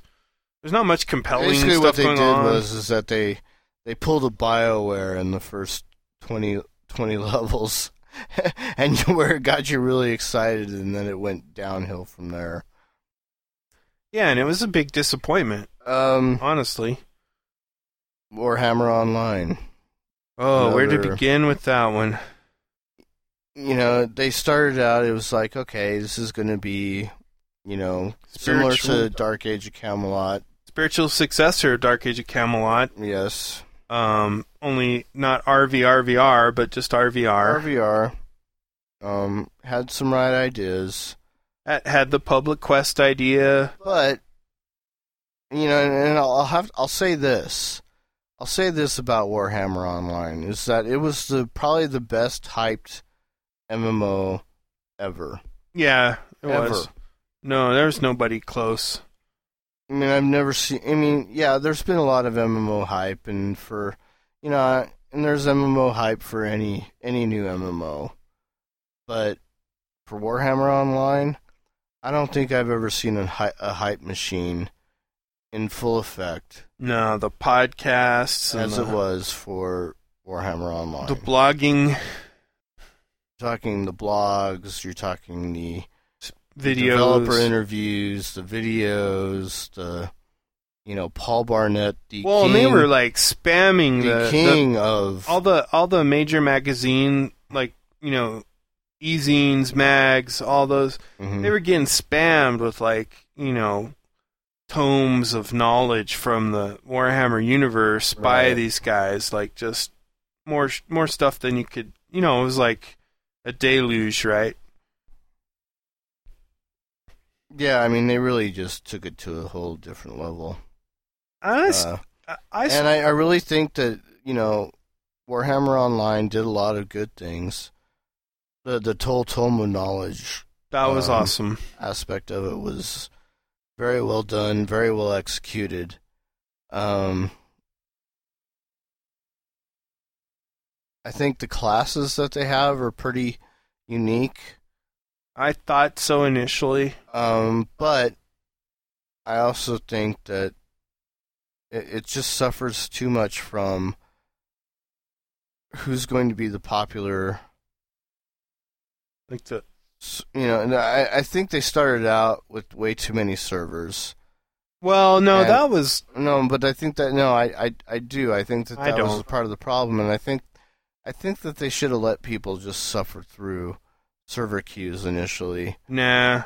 I I thought well, because what what ended up happening was is that you know people were like, well, I'm just going to choose the popular side, and so for a while there, you know, whatever server you were on, it just depended on you know whether the you know whether the order faction was more powerful or whether the destruction you know destruction was more powerful. And then you ended up with a imbalance there once you got into the whole RVR aspect of things. I also think that they lost they lost a lot of vision when they made it too much like, well, we're gonna put everything that World of Warcraft did in here and out and add all this player versus everything element into it and by the time you got around that you know, it was like, well, you know, do I want to run scenarios all the time, which was another failing of the game. You know, it's like people were like, well, you know, I could just level up playing scenarios all day long. You know, yeah, exactly. Raise your hand I did. if that's what you did. And then, you know, and but then, you know, but then you also wanted to just do some of the RVR, I mean, the player versus everything element of it. Well, then you'd already out leveled all that, so it really never. yeah, never it was hard to synced up. match. It was hard to match up. It was hard, you know. The, it's a game that really didn't know what the hell it wanted to do. I wanted to do everything. It wanted to try to be everything to everybody, and and it can't. When you when you decide to create a game like that, when you know, yes, basically what they should have just done is they should have just created something like Call of Duty, but with orcs And humans and, and elves. humans in it, you know, and then, and and elves and whatever, and it would have worked out pretty good, I think. But instead, what they tried to do is they tried to create this, you know, massive MMO with player versus everything elements in it, and then it was just like there was just too many, there were too many aspects to it that it was like, well, it really doesn't feel very cohesive Yeah, in in any element. You know, it, it you know, and it's funny. It's like it had so many great ideas, like the whole public quest um thing. That was a great great idea. Great idea, but you know, they never took into consideration what would happen is when people either decided not to do the public quest or just left the area entirely and right. and so nobody was participating in public quests So if there was like only one person in that zone and he needed to complete the public quest, and there was nobody else to help out Right. at the time, and so you know there there are a lot of good ideas. I just think that they tried to be too many things to too many people, and they got caught up in they got caught up in that, and that's why it's it's why it, it ultimately failed. Is that they just didn't know what kind of game that they wanted to be. Like, and I kind of I agree with you on some points, but disagree on others. Like, I think that when it launched initially, the coolest thing they did was have the through through virtualization or whatever technology, the way they were able to have enough servers to get people logged in to play and no queuing. I thought that was awesome, and and I think I then that, that's fine. no, no, And- but the, and, you know, where they World of failed, Warcraft took that. World of Warcraft took that idea and implemented it into their game, and that that was great. well, where they failed though. So, so like, just the other night, I I I logged into World of Warcraft for like the first time in six months, and on the Arthas server, I actually had a queue. To which I was like, "What is the deal? There's no expansion going on. Why, you know, why am I hitting a queue right now? I could not believe it. I was just like, This is Because it's World of Warcraft, Mark. This is unfucking People believable. actually play that I game. guess they do. You know, I was like, maybe it's you know, there's like a magic number where it's like Right. one month after the latest MMO re- new MMO release, like Aion, people would be back from their tourism to World of Warcraft. But anyway, I was just like, this is unfucking believable. I mean, it was a queue of like 32, you know, so it That's was like bad. within like five minutes I was in, but still, I was just like what what was great about the Warhammer launch, and it, I thought it was wise, was they were able to expand it out to a gazillion servers. The problems were that they did not consolidate it in a good way, and so like what you were saying was, and I agree with that. The whole, you know, order has five thousand players. It feels like on the server, and and destruction or whatever has two you know, it was just really badly matched. If they had had some some kind of good business intelligence or reporting tools to be able to align the player populations properly as they consolidated, and if they had been on top of the consolidation, so they were like every week consolidate, you know, instead of always be selling, if it was always be consolidating, that would have been like awesome. You know, that that would have kept it really alive, and it would have been, you know, even if it wasn't your choice, like yeah, sorry, you got consolidated down to the server. It's okay because everybody else that was on your server is also going there. So you know, unless you're unless you had some really weird plan to end up at the end on this other server, you know, it should be okay. I think that would have been okay. That's where Pride fucked them in the ass. Is because they were like, if we're consolidating servers, Then we're after- failing because we're gonna beat World of Warcraft. Exactly. Yeah, exactly. The the other thing was the the public quests were I thought not as big of a deal as they ever thought. Like I thought, yeah, it's kind of cool, but in the end, it's just kind of like a controlled raid experience with you know the the whole open grouping thing. It's like that that's great, but I, I don't think it's something that didn't really happen in City of Heroes years before. You know, it was pretty easy to do that. So it was great, but as soon as the populations became imbalanced or as soon as the user base moved beyond a zone, like if they as soon as they went from tier 2 to tier 3 in general, then the public quests were broken and are broken to this day. Um the scenarios were good. They were actually they were great. I find them to be way more compelling than the World of Warcraft battlegrounds. You know, I mean, I, I really enjoy the whole having an objective and a goal and having them change from different scenario to different scenario. Like the Trolls Crossing one, the I mean, some of them are just classics. I mean, they're they they they're up there with me. They're up there to me with some of the like great FPS, you know, capture the flag maps that I've played.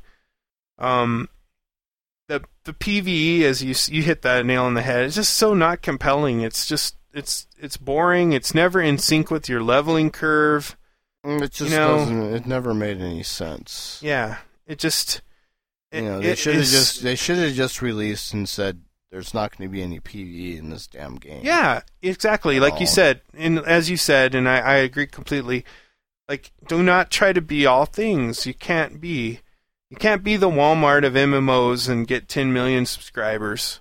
You gotta, gotta, unless you're World of Warcraft, they're World already there. And you know there is only one Walmart. There is only one World of Warcraft. true. So, you know, uh, yeah, they, they should have they should have carved out their niche and had a realistic. They should have a realistic expectation for their subscriber base, as opposed to we're going to take down World of Warcraft. Nah, you're you're not even going to make them sweat, really.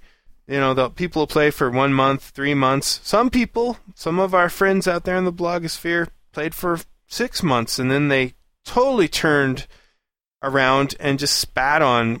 You know, it, it was like amazing because at first we were like, hey, you know, as as the channel massive crew, we were like, don't don't be too hung up on this game that's not yet released that you're saying is has defeated World of Warcraft, has crushed EverQuest, you know, has destroyed Eve, Eve Online.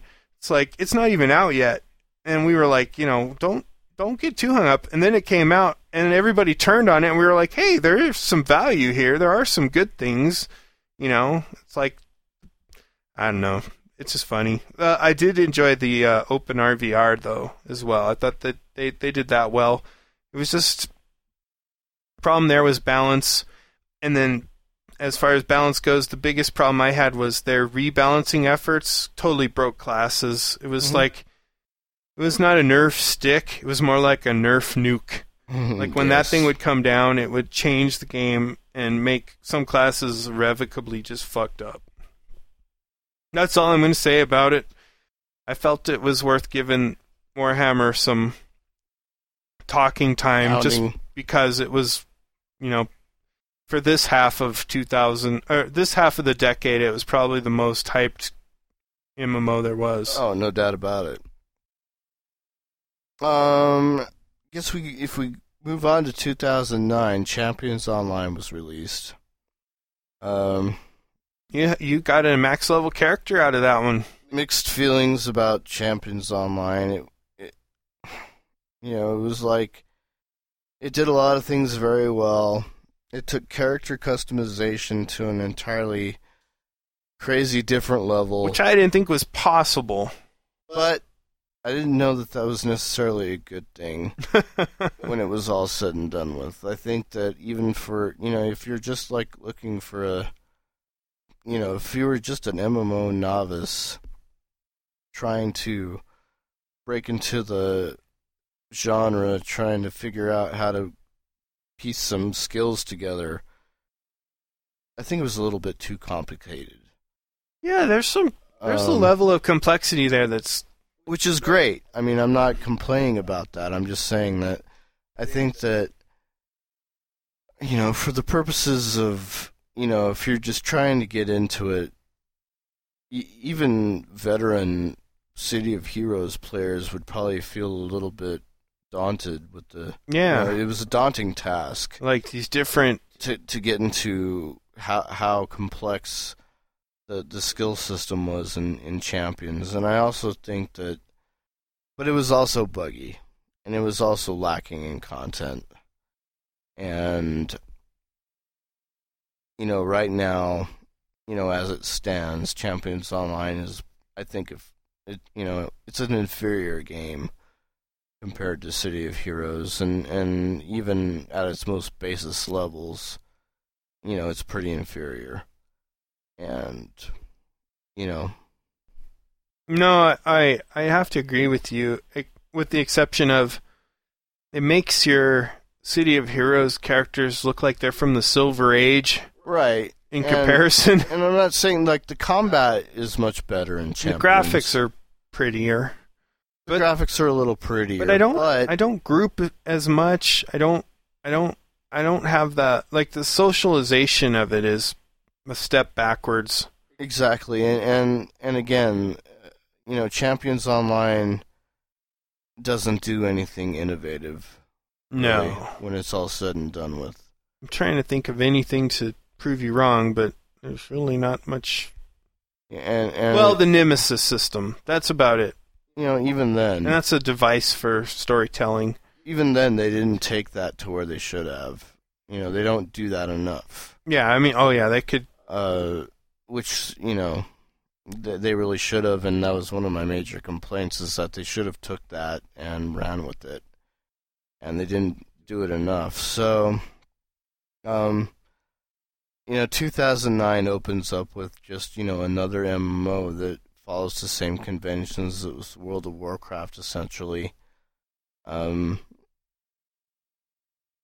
Aion, you have the same grinding, Asian grinding, which more people are, you know, finding now is that Aion started out, oh yes, you know, we've got like all these subscribers, and sure enough, you know, it turns out to be just another MMO grind yeah. with not enough content to satisfy, you know, e- even get you through, you know, the, the end levels, and you end up grinding, and you know, people are not extremely happy with that. Well, it's and also it's, It's, prettier, it looks great, is it prettier? but Is it? well, No. it looks good to me. It's it's it it looks to me like somebody took the World of Warcraft engine from 2004 added some wings and easternized the models a little bit. Gave gave the bad guys spiky fingers and feet, Mhm. but it's not. I don't think it's. I don't. I would have expected it to be a lot prettier five years later. You know. I I don't know. It, Maybe. uh, I to mean, your point, looks- though, it is very much the same. you know, it looks good to me. You know, it's just you know, unfortunately, MMOs have been suffering from you know the same gaming conventions that they have been for years, and it's just you know, it's like the same quest grind. Oh, yeah. same, You know, you're you're not you know you're you're sent out to kill you know ten rats or whatever, and and that's pretty much it. Um, another game that suffers from it is Fallen Earth. Fallen Earth, it's a little bit more sandboxy. There's no doubt about it. Yeah, It doesn't look nearly as good as a lot of these new MMOs that have come out, but it, but it's it's doing some it's doing some things a little bit differently. yeah. It relies more it relies more on crafting Has than some. any other game. That its crafting system is, you know, fairly more in depth than a lot of the games. Yeah, out I mean, you can now, build- which has been you, You know kind crazy. of a refreshing change. It has it has a cool alignment system or faction system, as you want to call it. Um, which is know, I haven't played it all that much. You know, I, I'm hoping that I get an opportunity to play it a little bit more, uh, maybe in the next year. But, um, you know, again, it, it's another one of those games that, you know, it kind of falls under the same trappings, the same game development trappings, the same concepts that have been rolling around since 2004. yeah, pretty much. Uh, I I I liked the feel of it. I just didn't. I mean, I like the uh, like the the the, the props. I guess you'd call it the environments you're in, the, the areas, the zones. It, it looks great. It's I just part the of the problem character. that I also have with Fallen Earth is that I always, I'm always going to end up comparing it to Fallout 3. It's hard not to. You know, it's like, well, you know, I played through Fallout 3. I basically christened it my my Jesus game of The decade. of the, of the decade, and you know, so if I compare, if I have to compare an MMO to that, yeah, it's gonna be a tough one. it's going to be a tough sell. Yeah. And I don't deny that. I, you know, I'm like, yeah, I'm I'm totally secure in admitting that I'm going to compare it to that, even though I probably shouldn't.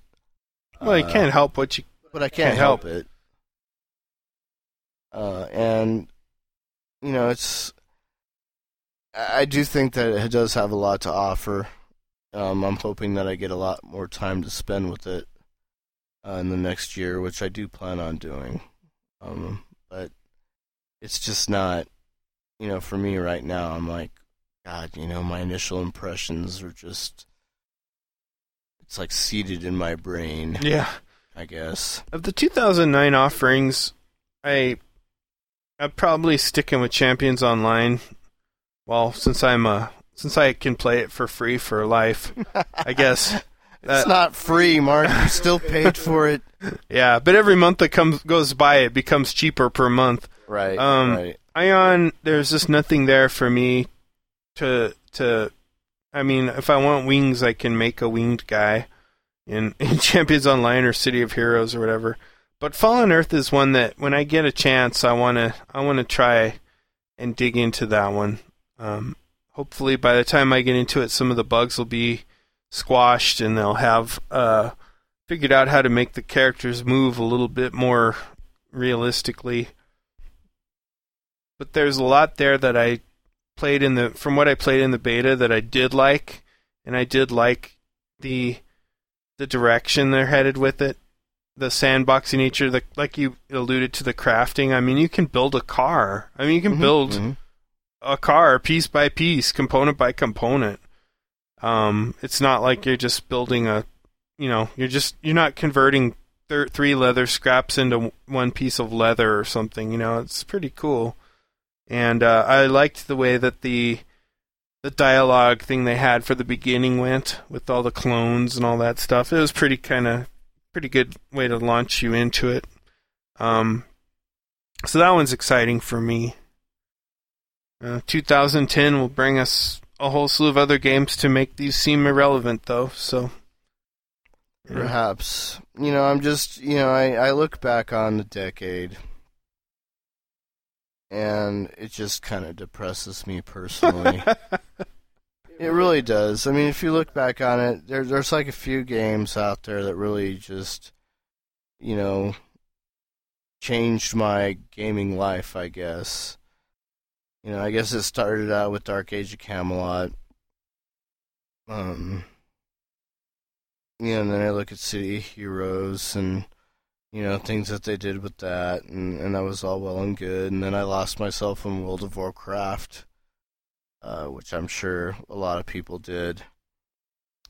And then, you know, of course, I, you you know, it was like a while between World of Warcraft and honestly, some of the games in 2007 2007, I think, which is pretty much what broke me altogether. Hellgate Uh, London? No. Tabula yeah. Rasa? You know, you're talking Vanguard, Lord of the Rings? Lord of the Rings. Uh, yeah, it's just I think that was the Wow, that's a really shitty year, except for the Lord of the Rings, as far as. you know looking back on it. You know, I want to stay positive about the decade in MMOs, but yet I can't. No, I think it's a pretty positive decade. I don't know. you know, man. World of Warcraft took the number of players from the hundreds of thousands to the millions, made it pop culturally I mean, relative. Call, the, call, call call me the the cynic, but man, you know, you just look at all the the horrible failures, yeah, but and you know, you know, you yeah, you're gonna get that gem every once in a while, but But, but look at Wow. look at if you were if we were doing a podcast about restaurants. I mean, the failure rate of a restaurant's like it's true. astronomically higher It's than it is for an. MMO. It's a um, point. So you know, if when you look at this list, the ones that have failed are, you know, there's a percentage there. The ones that have made it and that they're stable with a, you know, a slowly shrinking player base isn't too bad. You look at a few exceptions like World of Warcraft and Eve Online, where you're like, I mean, Oh, those yeah. are so different. I mean, those two games. One is like so intellectual and all-consuming. The other is like we're just constantly making World of Warcraft more casual. Mm. You know, it's like, you know, they're they're very different, but both successful in this world. And then you look at the three newest ones, and you're like, wow, one Mm. is one is like like Fallen Earth definitely is in a category with Eve Online where it's like, you know, they're just like, fuck it, we're gonna make a game that's complicated and and Oh, cool. You know, and- we forgot to mention Darkfall oh, I was gonna I was gonna mention that too. on top of all that. The ult- I mean, yeah, the Fantasy Eve Online, which you know I don't know what I haven't followed that one closely, so I don't know what the I mean, Darkfall is trying to do the same thing there. yeah. So maybe you could group those three together. Um, Aion, you know, they're just like that's just NCSoft's like trying to be Blizzard attempt, I think. Um, I don't know.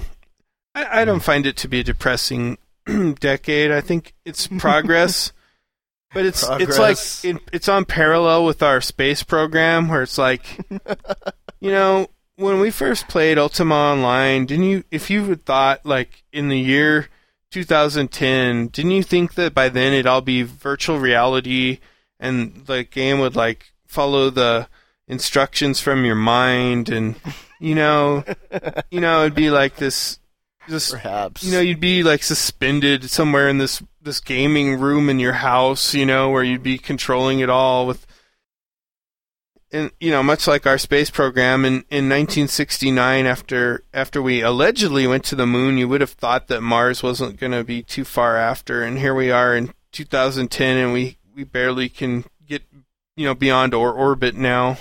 We got to launch. We have we shit falling like, out of the sky. or-. We got to launch a probe with a balloon attachment to the end of it just to make it land properly. yeah, it's like you know, it it seems can't like figure out any other f- forms of propulsion to get us where we need to go. yeah, there's they're talking about solar sails now.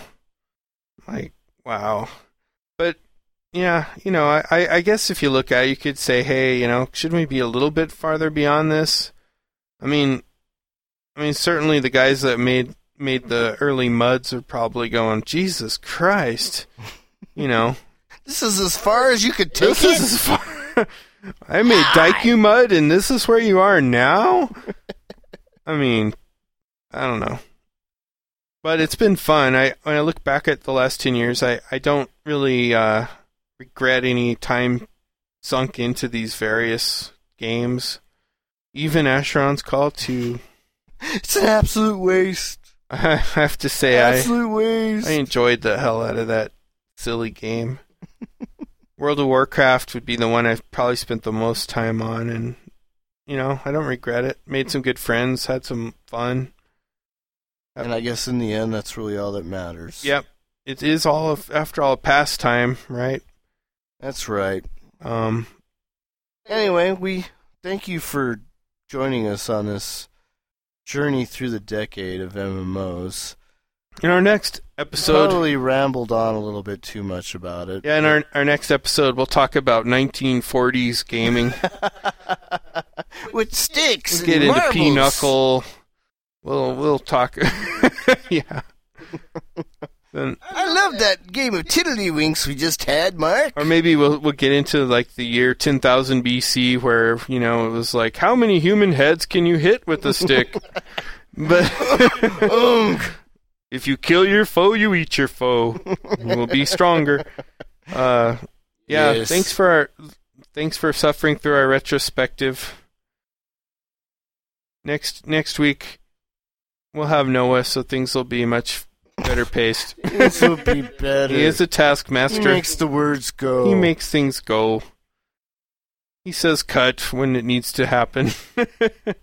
Indeed. if if you have any comments or suggestions or If observations, you're or still awake after listening if you're still with us, please send email to mail at channelmassive.com or you can you can tweet us at twitter.com slash channelmassive. Indeed. Um, any other form of communication will be highly frowned upon.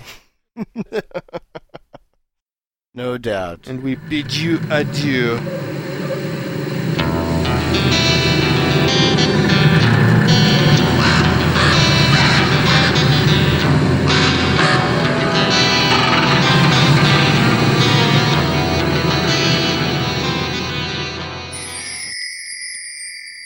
Daddy, what's it gonna be like in the year 2000? Well, sweetheart, for your sake, I hope it'll be all peaches and cream, but I'm afraid the end time is near. The cataclysmic apocalypse referred to in the scriptures of every holy book known to mankind. It will be an era fraught with boundless greed and corruption, where global monetary systems disintegrate, leaving brother to kill brother for a grain of overcooked rice. The nations of the civilized world will collapse under the oppressive weight of parasitic political conspiracies which remove all hope and optimism from their once faithful citizens. Around the globe, generations of polluters will be punished for their sins, unshielded by the ozone layer they have successfully depleted, left to bake in the searing naked rays of light. Wholesale assassinations serve to destabilize every remaining government, leaving the starving and wicked to fend for themselves. Bloodthirsty renegade cyborgs created by tax dodging corporations wreak havoc. Pissed off androids tired of being slaves to a godless and gutless system where the rich get richer and the poor get fucked over and out. Unleash total worldwide destruction by means of nuclear holocaust, annihilating the terrified masses, leaving in its torturous wake nothing but vicious, cannibalistic, mutated, radiated, and horribly disfigured hordes of satanic killers bent on revenge, but against whom there are so few left alive. Starvation reigns supreme, forcing unlucky survivors to eat anything and anyone in their path. Massive of earthquakes crack the planet's crust like a hollow eggshell, causing unending volcanic eruptions. The creatures of the seven seas, unable to escape to certain death upon land, boil in their liquid prison. Disease encircles the earth, plagues and viruses with no known cause or cure, laying waste to whatever draws breath. And humankind, having proven itself to be nothing more than a race of ruthless scavengers, fall victim to merciless attack at the hands of interplanetary alien tribes who seek to conquer our charred remains. This is extinction level event, the final world front, and there is only one year left. Wow, that's cool. I can't hardly wait. You don't have to, because here it is. Because here it is. Because here it is.